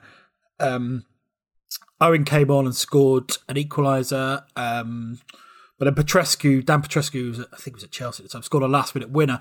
It was a slightly weird one because there was a ball in behind and he was running with Le Saux. And I think he poked Le Saux in the eye, not deliberately. So Le Saux just stopped holding his face. Um, and Petrescu kind of smuggled it past Seaman. That, that was the game when poor Kevin Keegan, the first of his two famous commentaries in the tournament, I think, because Owen equalised at about the 80th minute or something. A really good kind of instinctive finish. Um, and Brian Moore on ITV asked Keegan about the game, and Keegan said, "There's only one team going to win this now, England." And of course, there you go. So, what, what, impressed me about that goal from Petrescu is that he was, you know, he's indicated as wing back, but he yeah, was yeah, probably exactly. full back, and it was the 90th minute in open play, and he got on the end of a a, a ball to to to score from sort of the edge of the six yard box. But there were so many little kind of things around that. So, for example, Southgate had injured himself in the first, no, after the first game during a, war, a run a warm down next day, I think. But anyway, Hoddle still made him do a press conference and say he was fine. And there was a lot, a lot the, the team, a lot of the team were quite unhappy with things like that. Beckham was obviously unhappy with being made to do a press conference. Um, and they also had a week between Tunisia and Romania, which is not ideal. So then you get the whole boredom of the World Cup, which is kind of never in the brochure. One thing they did do to um, enliven it a bit was they had a competition to get as many song titles as they could into um, interviews. It's quite funny actually. There's a, a, few clips on YouTube, and some of them are, are better than others. Like um, Tony Adams is just Tony deadpan Adams. going about, yeah. "Oh, I'm so excited." but it's, it's actually quite funny to watch. Um, Southgate was quite good as well. I think Southgate got careless whispering somehow. Um, so yeah. Do you know? Um, do you know whose idea that was? Actually, it was Alan Shearer's. Apparently. Was it? Yeah, it's something he used to do at Newcastle. Apparently, hidden, so hidden. you wouldn't you wouldn't associate him as being the you know the Archbishop of Banterbury or, or, whatever, would you? But uh, yeah, apparently yeah. it was. Yeah. Well, well, I, I felt that the the Mike Bassett film. Um, I think it came out after this. yeah, but, uh, yeah, was it? Well, I always felt it was it was based on on. I mean, obviously, it was a parody and a satire on lots of, of sort of different sort of ways in which England have failed to to win World Cups and Euro European Championships. But it always had the feel of France '98 to me, even though obviously Mike Bassett and Glenn Hoddle are, are very different uh, characters. But but you know maybe it's the song titles, maybe it's the boredom, you know, the week long boredom in a in a sort of French chateau or something like this. But the the uh, whenever I see, and occasionally I'll dip into some YouTube clips because um, the, the Mike Bassett film is is funny and at times very funny indeed. Uh, it always sort of conjures England at uh, at uh, World Cup '98 for me. It's worth just going. So the last games were a Friday night, played simultaneously. Romania were pretty much through, so they did that thing and they played Tunisia, and they uh, they all dyed their hair blonde. I don't if you remember. Badly. Um, Badly. Yeah, but uh, the thing I remember isn't that. It's Jimmy Hill saying, being ridiculed for saying in the BBC studio that, you know, uh, it might actually help the peripheral vision if you just. Got, I actually think is he was really. I remember. I, I forget who was in the studio, but it was all like, yeah, yeah, Jimmy, well done. But actually, you think about it, you probably now you call that you might call that one percenter. I don't know. Yeah, yeah. Having said that, he did have bright yellow shirts, so maybe they didn't. I was going to say if they were wearing grey shirts at uh, at the Dell, perhaps uh, yeah. it would help. Yeah. So in, England were left to. Uh, I'll let Mike talk about the game, but it basically meant that effectively England were playing Colombia, and England had to draw. Um, and it was kind of essentially a knockout game. So Colombia had to win, England could take the draw. Um, with the kind of secondary bit that England could potentially top the group if they won and Romania lost. As it transpired, Romania got a late-ish equaliser against Tunisia. But I'll let Mike talk about the Colombia game. Yeah, Mike. Uh, yeah, well, just a couple of bits to preface that. Is uh, so when England when they beat Tunisia, that was the famous uh, Des Lynam, uh, "Shouldn't you be in work?" Oh, that's right. It was one o'clock on a Monday afternoon, I think it was, uh, something like that. Were you um, in the um, pub by any chance? Yeah, I was very much in the pub. it's ridiculous, isn't it? You think that now? Just imagine, like Monday one p.m. in the pub, and you'll probably be there for the next 10, 10 hours. It's just, it's like another world. But anyway, I, yeah. I, I was an academic, believe me, in so, mid June. So, that was just well, part of the course. apparently, a um, little bit of social history that uh, you know, um, of the England and Wales school board. They, they do the same exams on the same day, or they used to then anyway like all across the country at the same time. Apparently, it was A level English at one o'clock that afternoon. No like, way. All over it. Yeah, yeah. So so many people would have, uh, you know, missed that um, game. But um, no mobile might... phones uh, then either. There must have been some of the invigilators with little earpieces in, who, if they had a kind of favourite pupil who they knew was a Mad Keen fan, would just go past them and yeah. sort of knock them twice on the table, two 0 you know, or whatever. Uh, excellent.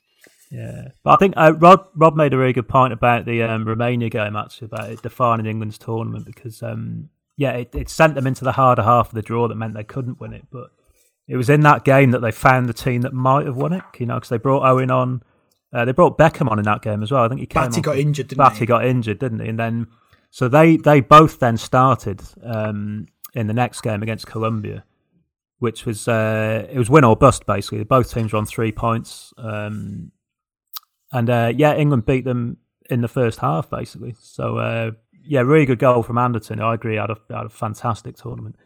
Um, the amount of ground he covered for someone who'd been out for basically two years was just incredible. Really. Yeah, there's a there's a moment in the Argentina game, the one after um, Campbell's disallowed goal, and half the England team was celebrating. And he, I think he was the one who took the corner, and he ends up at the other end of the field stopping because Argentina played on, which there would have been an absolute riot had they scored. I think they end up like four v two, and Anderton yeah. wheezes to the other side yeah. of the field, ninety yards, and makes a last ditch tackle. It's extraordinary. Yeah. yeah. Anyway, and yes. then. Anderton was one of those players that. Oh no, it was Ince. Sorry, just it was Ince went off against Romania, not Batty. Oh, was it? But anyway, yeah. Uh, Anderton was one of those players that um, I didn't necessarily rate until I saw him play live. And live, he was he was everywhere. He was running the game. He was taking the ball off the defence, carrying the ball forward. He was wide. He was in the middle. He was absolutely uh, everywhere and took us apart really. And I remember being disappointed uh, seeing Chris Waddle, albeit uh, playing for Sheffield Wednesday, I think, rather than for uh, Tottenham um, but uh, or Newcastle. But um, Anderton was was absolutely fantastic against Everton, and always rated him since. So, Mike, uh, anything to add to uh, to England's successful, albeit qualification in second place and into the the trickier half, but karma came back in 2018 where we uh, were given a, a, magic carpet ride through to the semi final. So uh, yeah, well, I mean, so yeah, after Anderton's goal, I mean, then Beckham scores that great free kick. Um, that was his first goal for England, wasn't it? It was, yeah. He'd, it's, some, it's something like his thirtieth cap as well, and it, you know, it, took him absolutely ages to get off the mark. He's playing wing back for a lot of the time, but um, mm. yeah, that was the big, um, you know, darkest before the dawn moment, as I think Rob says in his uh, piece. You know, he scores the free kick and arrives at the World Cup um, and Mondrag- Mondragon gave him an absolute crater to aim for as well. I think he was like stood right on one post and um, like Beckham whipped it over and into the corner. And uh, the whole it, like, England played brilliantly that night. Scholes was great. Campbell goes on this yeah. amazing run. Um, I think in the second half where he beats four players um, and almost gets through one on one. Neville was into the team by this point. Owen, uh, he didn't score in this game, but he had a fantastic game. He just looked absolutely terrifying every time he got the ball. And I, I don't think maybe Colombia were quite aware of him or how quick he was or how good he was. Um, but I mean, he was just completely taking the piss at points, you know, nutmegging people. There's a run he go, there's a run he goes on down one wing where um, I can't remember. Is it maybe Bermudez who's chasing Bermudez, after? Yeah, yeah. And uh, Trevor Brooking says in the commentary, "Look at him, his tongue's hanging out because he's so forlornly trying to chase after Owen." Um, and it, it, he, he looked great in that game. Owen. he didn't score, but it was a kind of warning shot to what he would do a few days later. It's interesting. Just a couple of things. One thing I love about doing these long articles is you get to research the really minute details. So the day before the game, Beckham had spent two hours on his own, basically on a small pitch, practicing free kicks, listening to Tupac on a big stereo, and of course, it all, all pays off. I mean, his his work ethic was always extraordinary. The other thing is, Scholes was the only England player who made um, L'Equipe's team in the first round, which is kind of forgotten because he would go on to miss a really big chance against Argentina. And mm. it, it's quite interesting that he, because um, he was still, he'd played most of the season. He was, it slowly transitioned from a number 10 to a central midfielder at United for a variety of reasons.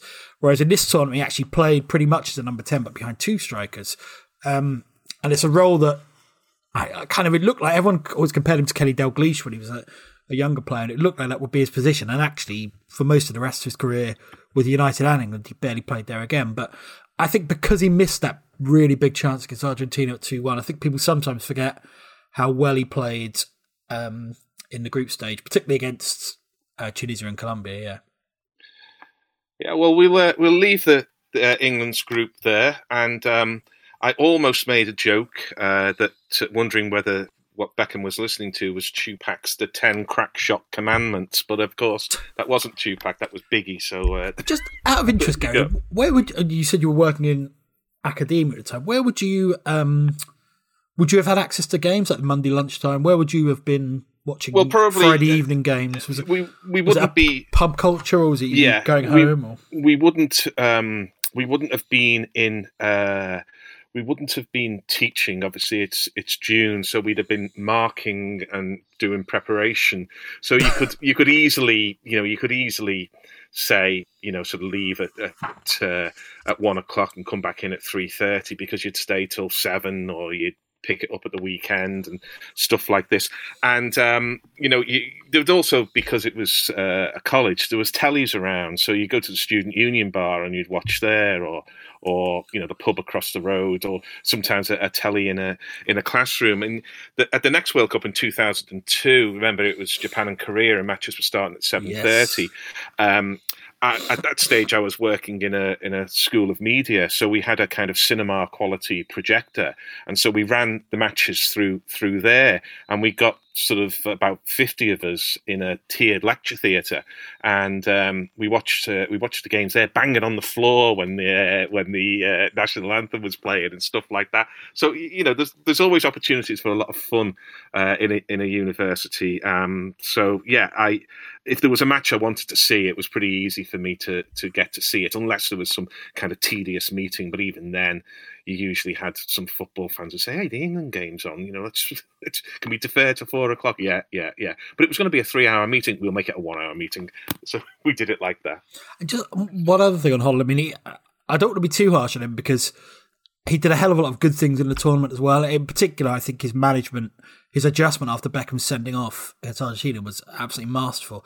But he also, just there were so many things going on. Even you know, he um he always claimed that it because there was his infamous diary of the World Cup, which eventually kind of partially cost him his job. He always claimed in that that he planned to um, pick Owen against Colombia because of their lack of pace. Of course, Owen started for the first time, except he declined to tell Owen and Sheringham until like however long before the game. So whether he actually did plan it or whether he's being wise after the event, I, I don't know. But um, yeah, there was just so much going on. I mean, even before we'll probably come to even before the Argentina game, there was a, an incident where he kind of humiliated Beckham and said oh, wanted him to. I think it was a, a, free kick where you play it back, flick it up, and volley. And Beckham couldn't get it right. He said, "You're clearly not able to do this."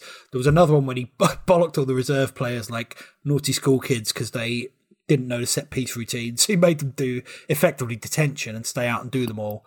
Um, and it was just there was just so much going on. Um, however, they, I was to say we should, it's, it's, really important to say that while most of the players didn't like his man management, I thought more than anything thought it was immature because you know was, I think he was only forty. Um, that almost everyone loved his uh, sessions and his tactical um, awareness and everything, and his ambition as well to kind of make England play in a slightly more sophisticated way. It's a really interesting story because there's no, you just can't say, oh, he cocked this up. There are so many people who are both hero and villain. So Beckham is the obvious one apart from Hoddle. Um, even Scholes up to a point. So I, I, find it really fascinating, probably more fascinating than any England World Cup campaign since 1990, certainly. And I mean, I include subsequent ones in that. Yeah, I, mean, I, I think, think for me, I think that's probably the best squad or team England have sent to a World Cup. I well, think it, on balance. Well, it, it's interesting because you had the mix of the the kind of the granite core of Euro '96, Seaman, Adams, uh, an mm. admittedly reduced Shearer, Ince, who was marvelous, and then you had the golden, what would become known as the golden generation. So Beckham's Scholes, yeah. Owen, and so on. Campbell. I think they had a lot of a hell of a lot of good players in there. Yeah, but and I think I think what you what you say is right about their opinion of Hoddle because because of how how good and innovative he was as a coach. They were prepared to put up with things like you know Eileen Drewery and well, actually, know, though, kind of, yeah, no, no, you're right. A lot yeah. of players actually. I mean, Eileen Drewery he's always ridiculed for, and you know, there's all the stories about short back and size and everything. But actually, a lot mm. of players, Southgate says she helped him because he had yeah. a really bad spell after his missed penalty. Paul Merson and Wright spoke really highly of her. But you're the only, probably the only other downside for Hoddle is that he came on the back of a coach who was not only tactically smart but also a brilliant man manager. Um, yeah. So they were used to Venables treat them like adults, and then he would be a lot more. Um, I mean, I, I was thinking about this when I read a piece, and it's almost like he wasn't like the headmaster; he was almost like a like head prefect. You know, he just like because he wasn't that much older, and he just uh, there was just some things he did that were a bit. Um, felt like they were ostentatious and unnecessary. He didn't he, have the kind yeah. of natural, relaxed authority of Venables. No, he wasn't the kind of matey boss, and I think he's maybe the kind of manager that English football wasn't quite ready for yet. Yeah, yeah you're going to kind of yeah, give him, yeah.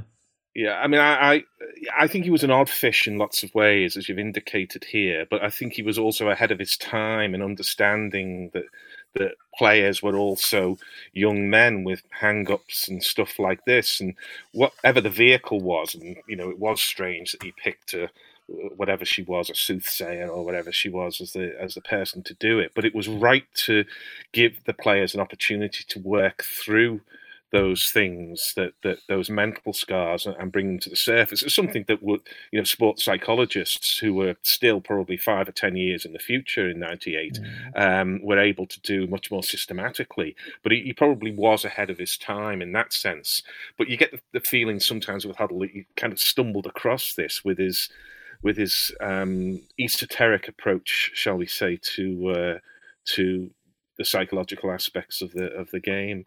Well, uh, there was a bit of um, there was a bit of immature hubris. Sorry, just finish on something. I just yeah. think there's a bit of immature kind of hubris about him, where you just think if he could have just got the job five years later. I, th- I think I think it might it might have worked out a lot better. Like what one example of that is before, right before the first game, I think when he dropped Beckham, uh, he was doing a BBC interview, and they they asked him why he dropped Beckham, and uh, Hoddle said he's not been focused on his football. His his club should have looked at that earlier. Yeah. So that's firing a shot and going nose to nose with Alex Ferguson. It's like why would you give yourself that distraction? You know, ahead of a world. Why would you call it on with Alex Ferguson ahead of a World Cup? Like that, why not just kind of leave him out and just say, "I prefer Anderton"? Or it just seemed like a really strange way. And a lot of his dealings with the media as well, he would often mislead them about um, you know who was fit, who wasn't, yeah, who's going to be in the team, who's going to be in the squad, all all this kind of stuff. I mean, you're not obliged to be you know chummy and matey with the media by any means, but you know it's useful to have them on side in a lot of yeah. cases. You, you do have to kind of work with them, and he, he, handled a lot of that quite badly as well. I think. Well, we do have a, a Hoddle episode, so we will be able to direct you, or you can find it yourself in our catalogue of uh, three three seasons now. This is the start of our fourth season. We hope. Uh, you'll, you'll, find it there. But we'll uh, we'll move in the uh, in the, the to the last of the groups, perhaps the most lopsided of, of groups, which is uh, Group H. So, uh, Mike, do you want to tell us the story of Group H? Uh, it's pretty similar to the the Germany and Yugoslavia and Iran and USA group. I think he kind of kind of knew which two teams were probably going to qualify out of this. Um, so yeah, Argentina won all three games. I was mildly obsessed with this generation of Argentina players. Um, I mean, there's, there's, so many good players in there, uh, particularly particularly Batistuta, um, who I really liked to USA '94. I scored, uh, I think he scored five goals in this tournament. He gets a hat trick against uh, Jamaica, I think it is, and uh, he, he, got the winner, um, the winner against Japan as well. Um, loads of yeah, just really nice ball playing uh, players in midfield. Uh, Ortega, I thought, you know, really stylish player. Simeone, who's you know, a bit the uh, you know the the nemesis to England, but you know I thought thought he's a really good sort of composed, balancing player in the middle as well. Uh, yeah, really strong at the back, and I think they beat Brazil in a friendly that was an inverted commas friendly. I think it was in the April before um, before this World Cup, and that was seen as a kind of uh, a foreshadowing result that you know maybe Argentina could be you know the team that could go on and win this World Cup. I just thought, uh, yeah, they're a really good side, really impressive in this uh, first round, I think. And then Croatia, they they'd had a really good um, Euro '96, but lost their heads a bit against Germany in the quarter final um, when they kind of got drawn into a row when they were probably the technically the better side and you know could have taken Germany on at football rather than uh, trying to have a war with them. Um, but uh, yeah, I mean that. So they they lost to Argentina, which meant Argentina won the group, but um, they won their two games before that and qualified quite comfortably. And uh, yeah, yeah. Mean, uh, looking at that Argentina side, I mean, I know I always say this about Argentina. If ever they could play to their potential, then they'd, they'd win some of these tournaments, which they don't seem to win now for for two generations. Never mind one generation. But when I look at the Argentina side, we've already talked about the Brazil side and the um, France side, they look quite a long way ahead of England, to be honest. So if we're saying that that England squad was the the one most likely to win a World Cup, I don't think they were going to beat um, mm-hmm. these three. Of course, they did play Argentina in a very famous match, but oh. um, we'll come to that uh, when we do the, the knockouts. But that's a super strong Argentina side. I, I think I think there were more like really high class sides in this World Cup than in any since what 86 82 I, I, there were you, potentially teams who would have been worthy winners i think there were worthy winners is pushing a bit but there were uh, like argentina were superb Holland, netherlands superb brazil france italy were pretty good england yeah. were pretty decent Croatia. There was a lot of really high class sides. I don't know why that is, um, but more so than '94 and certainly more so than 2002. So Mike makes a point about Ortega, and it's worth um, dwelling on Juan Sebastian Veron as well, who was kind of emerging in Serie A at the time, and he looked majestic yeah. in this tournament. So the then formation that kind of suited him three four one two again. He just played these crisp passes into Ortega. Ortega was so busy between the lines. It was kind of around the time where we haven't really seen number 10s that much in England. We'd seen players like Eric Cantona who were, you know, good at pick, finding space, playing through balls and whatever. But Ortega was so busy, take the ball on the half turn, run at people. He looked sensational. I don't know what happened to his career, to be honest, but he looked, he was only young at this point. He looked sensational. And actually, his, um, I know we keep talking about it, even though we're not really supposed to, but his performance against England and his contest with Paul Ince in the second round game is just glorious. I watched that game a few years ago, and they both, it's almost like it reminded me a bit of um, Cristiano Ronaldo v Ashley Cole in the Euro 2004 quarter final, in that both were sensational. Yeah, there was no clear winner. Both just almost like both gave nine out of ten performances. Uh, it was just absolutely fascinating to watch. I've yeah, just looked had, up. Um... Orte- sorry, I just want to, Mike, if I can just give an answer to Ortega, because when you, I'm just looking him up here on uh, Wikipedia, that source of all knowledge, because it was an interesting time, question. Well, he He'd been spent, offered to United, I believe. He spent only three years in the European sort of elite leagues because he, mm. he, hmm. played 134 games for River Plate. Then in 97, he went to Valencia, played 29. Uh, the next season, he was at Sampdoria, played 27. The next season, he was at Parma, played 18. And then the rest of his career was back at River Plate, Fenerbahce, only 14 matches, Newell's Old Boys, River Plate, Independiente, uh, All Boys, and then uh, looks like something Belgrano, obviously not General Belgrano. How many? Um, how many caps? But he played. How many? Well, caps? Because he played no two, didn't he? In '94. that's the extraordinary thing. You look at that and you think his career was was was going nowhere. There must have been some problems why the, the elite leagues didn't want him. But he played 87 matches for Argentina yeah, over 10 years. Which is worth about 110 now. Yeah. It's, well, maybe it's um, kind of European snobbery, you know. It's almost like um, the whole thing about how English people think Shevchenko's shit just because he's yeah. bad, bad. And likewise, Veron, actually, despite never mind what they think. Yeah. And maybe there's a, a, a kind of a broader version of that with Ortega. I don't know. Yeah, but actually, you Ortega. Ahead up, he... ahead up number 10 is, is gold. Oh, but yeah, he um, was brilliant. Honestly, want him. I, I'm sure you've got better things to do, but if you ever want to, want to watch the whole game against England, I'll send you the video. It's so good. He's just a joy to watch. So, like, uh, always taking more than a half turn and always knowing what he wants to do immediately and quick as well. That's the thing, quick with the ball, which is which is gold for a number 10. Yeah. Sorry, Mike. Would, uh, yeah, I mean, I would say about Ortega, he was the first Argentinian number 10 to have to deal with the, you know, the oh, legacy yes. of Maradona, basically. So, quite literally, I mean, when, so when Maradona got um, kicked out of the 94 World Cup, it was Ortega, who I think was 20 or 21 at the time, who came in to take his place against Bulgaria and against Romania. And, you know, he features here. He had a great World Cup. He scores two really nice goals against um, Jamaica, actually. He's more remembered for Batistuta's uh, hat trick, but he, he, slips in a couple of really nice goals. And if you look around the rest of that team as well, Claudio Lopez is up front with uh, Batistuta. They've got Chamot and Ayala, Javier Zanetti at the back. they've got Hernan Crespo and Gallardo coming off the bench. It's, yeah, they, they, they, didn't take Fernando Redondo to the World Cup. was that the was that the haircut? Squad. Was that the haircut thing with Passarella? That... Yeah, I don't know how urban mythy that is. Whether that's um, whether that was the actual definitive reason, but because um, Gabriel Batistuta's got longish hair in this World yeah. Cup, so I'm not sure how how hard and fast a rule that was. I bet, but there, there must have been something going on between because even with that squad, I mean, you would take Redondo. yeah, so they had sure Simeone and Veron, but you probably, you'd almost upgrade that, wouldn't you, to Veron and Redondo as good as Simeone was. Mind you, yeah. Simeone was captain, so yeah, I don't know. Yeah, I wouldn't fancy having the conversation with him to say yeah, I'm not taking it. I think we'd have a Gascoigne squared.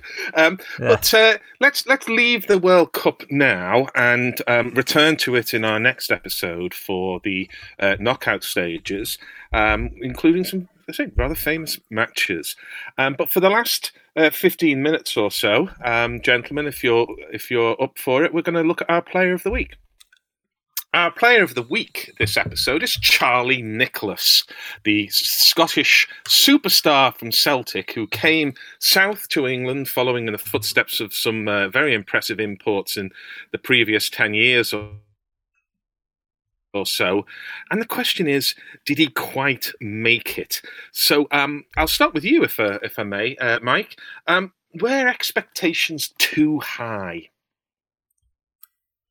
Uh, maybe, yeah, because of um, he had a quite lofty comparison of, of Kenny Dalglish, didn't he, when he when he came uh, when he came south. Um, so, that's quite a difficult thing to carry with you. Um, also, he'd scored, I think, the 82-83 season. He scored 50 goals in Scotland. I think 48 for Celtic and a couple for Scotland and, and, you know they're calling him the cannonball kid and all this kind of stuff. So um and he was 21 wasn't yeah. he? 21 22 then. It's a heck of a thing yeah. to do at that age. Yeah so really young but you know he, he's you know arsenal weren't um weren't really challenging for the title at that point either. So he, he was expected to you know transform them uh three quarters of a million pounds huge amount of money. Um so, I mean, I I don't. Um, so my football memories kick in from sort of 1985 onwards. So I don't remember the signing on the hype. The thing, the thing I really remember Nicholas for is the uh, is the '87 Littlewoods Cup final um, when he scores twice and Arsenal come from behind to beat Liverpool because that that slayed rather a significant dragon as well because Ian Rush had scored for Liverpool in that game to put them ahead, and uh, when Arsenal turned it over and they beat them, it's the first time in 144 games that Liverpool had lost in which Rush had scored. Um, and everyone knew Rush was just about to go to Juventus as well, so it was quite a significant, uh, significant moment. But um, yeah, that that was his kind of high point in England. Really, I don't think he ever. I mean, he, he never came close to replicating the the goal scoring of the 82-83 season he had. Was it, um, was it when Rush scored or when he scored first? I genuinely can't remember. Oh, so um, I think it's um, maybe it's just when he scored. No, it, not it matters, but it, it was when he scored. I think it's when he scored. Yeah, yeah. Which is yeah, a ludicrous record. But yeah. yeah. Just looking at that transfer, according to Transfermarkt.com, which I understand is mm. a, hmm. a, reliable source, um, Charlie Nicholas was the second most um, expensive uh, signing in the 83-84 season uh, moving from Celtic to Arsenal at uh, at the age of 21. Third on that list, Michael Laudrup, 19, going from Brøndby to Juventus. Yeah, almost to got, Liverpool. Yeah, we've got Luther Blissett at 25, going from Watford to uh, Milan in a in a transfer that has a lot of uh, apocryphal stories about it. Soren Lerby from Ajax to Bayern ah. Munich. Uh, and right down the list there, 20 year old 10th on the list, Ronald Koeman going from FC Groningen to Ajax. So he's in exalted company. And he, he had that that look about him. He looked very much of his time. He had a bit of Bono. He had the mullet cut, which was very popular at that time.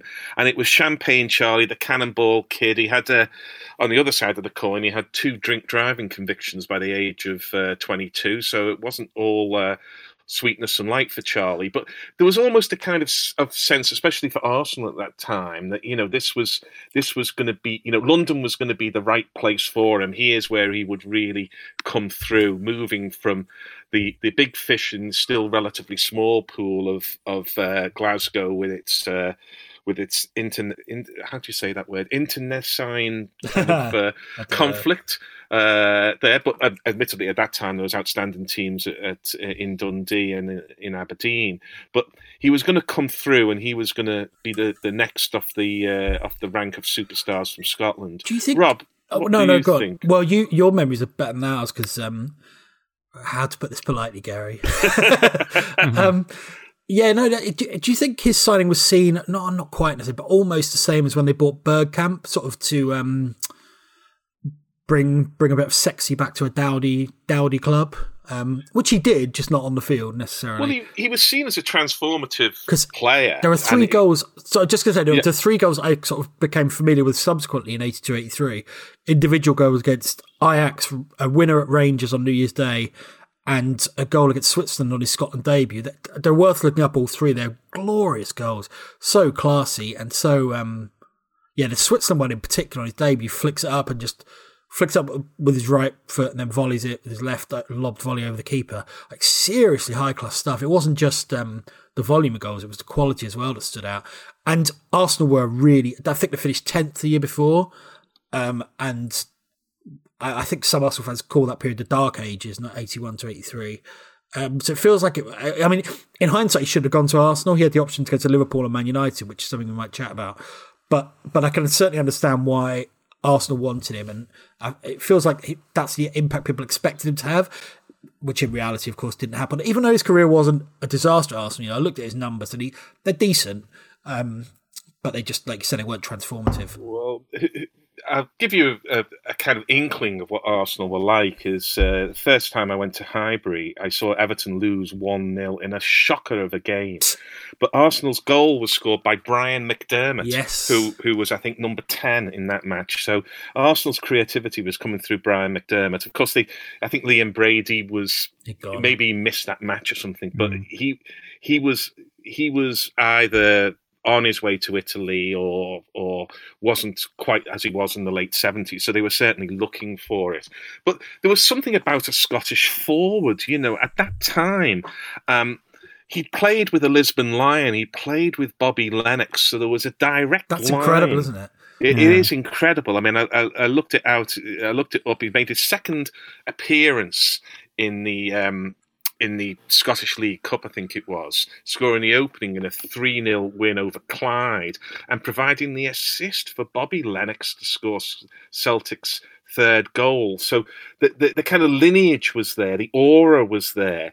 And just to give you an idea of the, the players he had in front of him um, in terms of playing for Scotland as well, but uh, these are these are the kind of um, names that, that were all around at the same time that Charlie Nicholas was uh, was making his way in England. You've got Kenny Dalglish, Steve Archibald, Maurice Johnston, Ally McCoist, Brian McClair, Gordon Durie, Davy Cooper, Andy Gray, Paul Sturrock, and I'll throw in Graeme Sharp as well.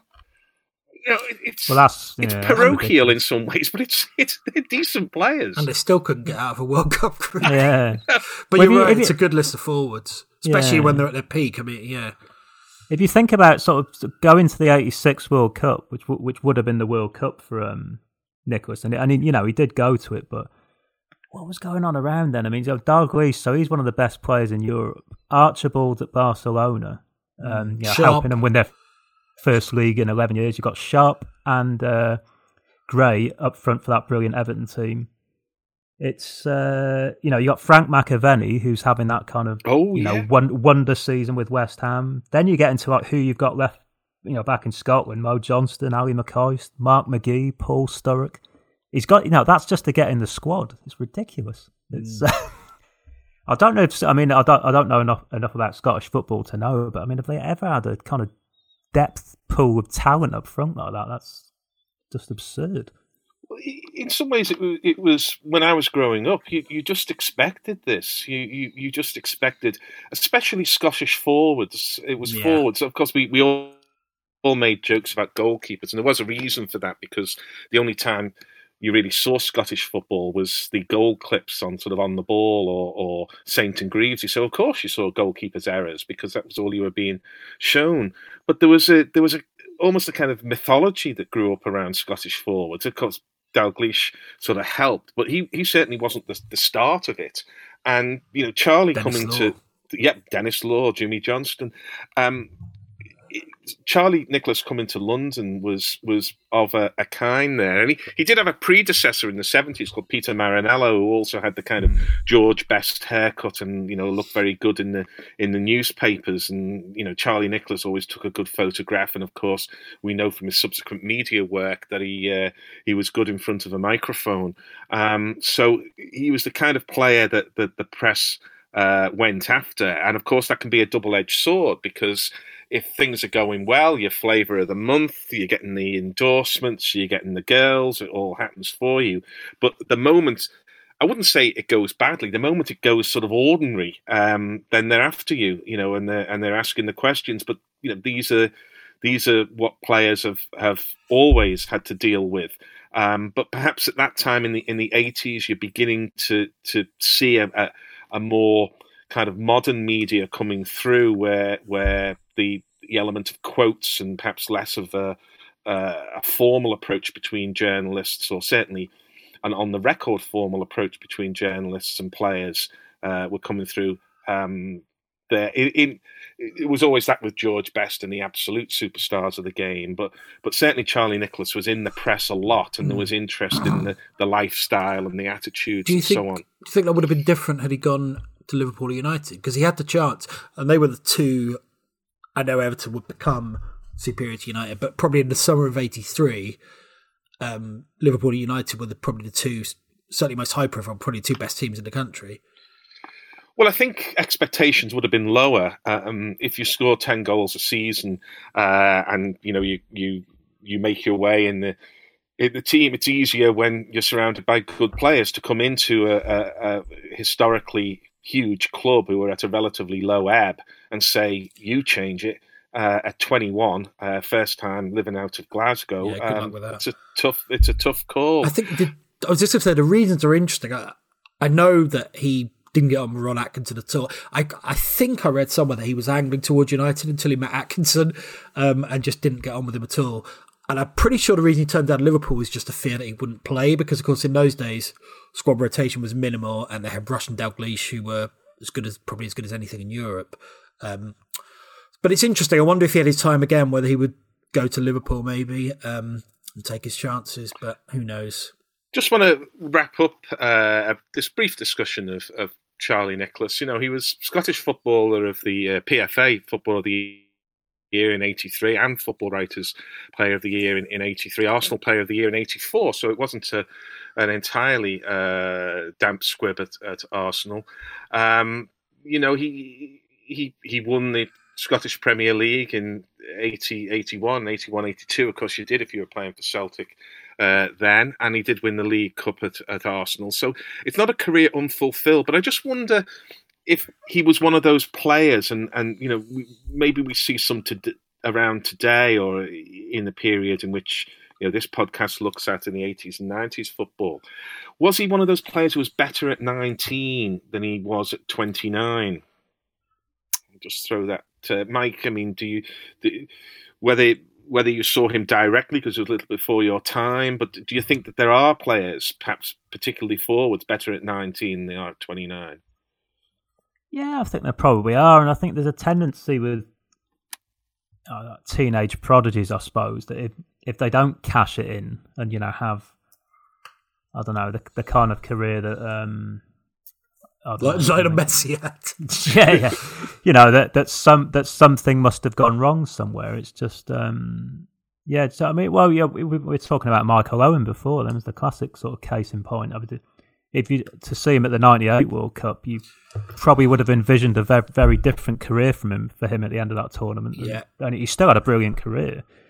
I mean, there's no way around that. But um, I don't know. You you create a kind of level of expectation for yourself, don't you? If you if you're that good, that young, that you know, in a lot of cases, it's almost impossible to to match. I would say. Yeah. I think you're right. There's enough. I mean, often it's. I mean, Owen is, is obviously a story of injuries, yeah, um, yeah. but also confidence is such a big thing for so many players who are brilliant when they're young, when they hit that first kind of rough, rough spell and they never quite get over it. I don't know. I, I'm I'm always fascinated by sliding doors. I mean, I, I do feel like Nicholas' career would have been a lot different had he gone to Liverpool, maybe to United. Um, but I think there's something in it, though, definitely. Um, that just that whole freedom of expression and fearlessness. Um, and it almost, I guess, when you're at that age, it almost doesn't seem real. And then when it starts to get real, it can be, it can kind of drag you down. People just peak at different times, don't they? It happens in yeah. in every aspect of life.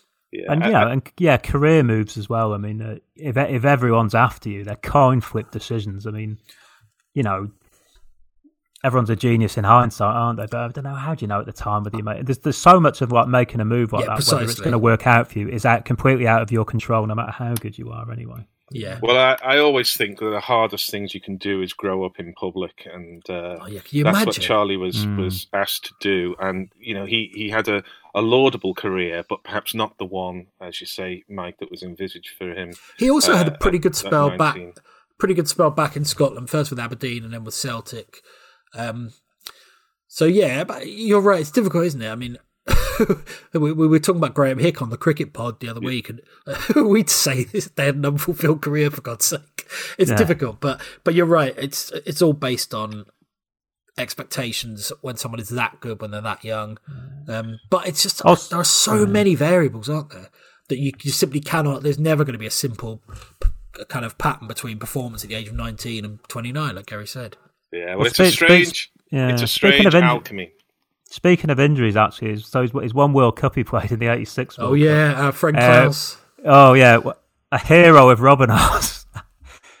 put in the most like, cynical tackle on him that that put him out of the game, and you just think, well, you know, if he goes past him and scores, you know, mm how differently might he be remembered in a Scotland shirt? But, it was, um, it was Klaus Berggreen of Denmark. So, um, well, they're one 0 up with what, a few minutes to go. Yeah, and he was he wasn't quite through on goal, but he was. I think he was through on the last line, and Bergwijn just basically studs him in the Achilles from behind. Yeah, which oh, a terrible tackle. It's, it is, isn't it? Yeah. He said basically, I ha- I had to do it for Denmark, but he did feel quite bad about it. I think. Yeah. Well, um, on that on that point, we'll uh, we'll close our retrospective both of, of Charlie Nicholas and of the group stages of France '98, and uh, we'll be back soon with the next episode of Nessun Dorma. It remains only for me to say thanks very much to Rob Smyth. Thank you, Gary. And Mike Gibbons. Cheers, Gary. Thanks. We'll be back soon. I've been Gary Naylor.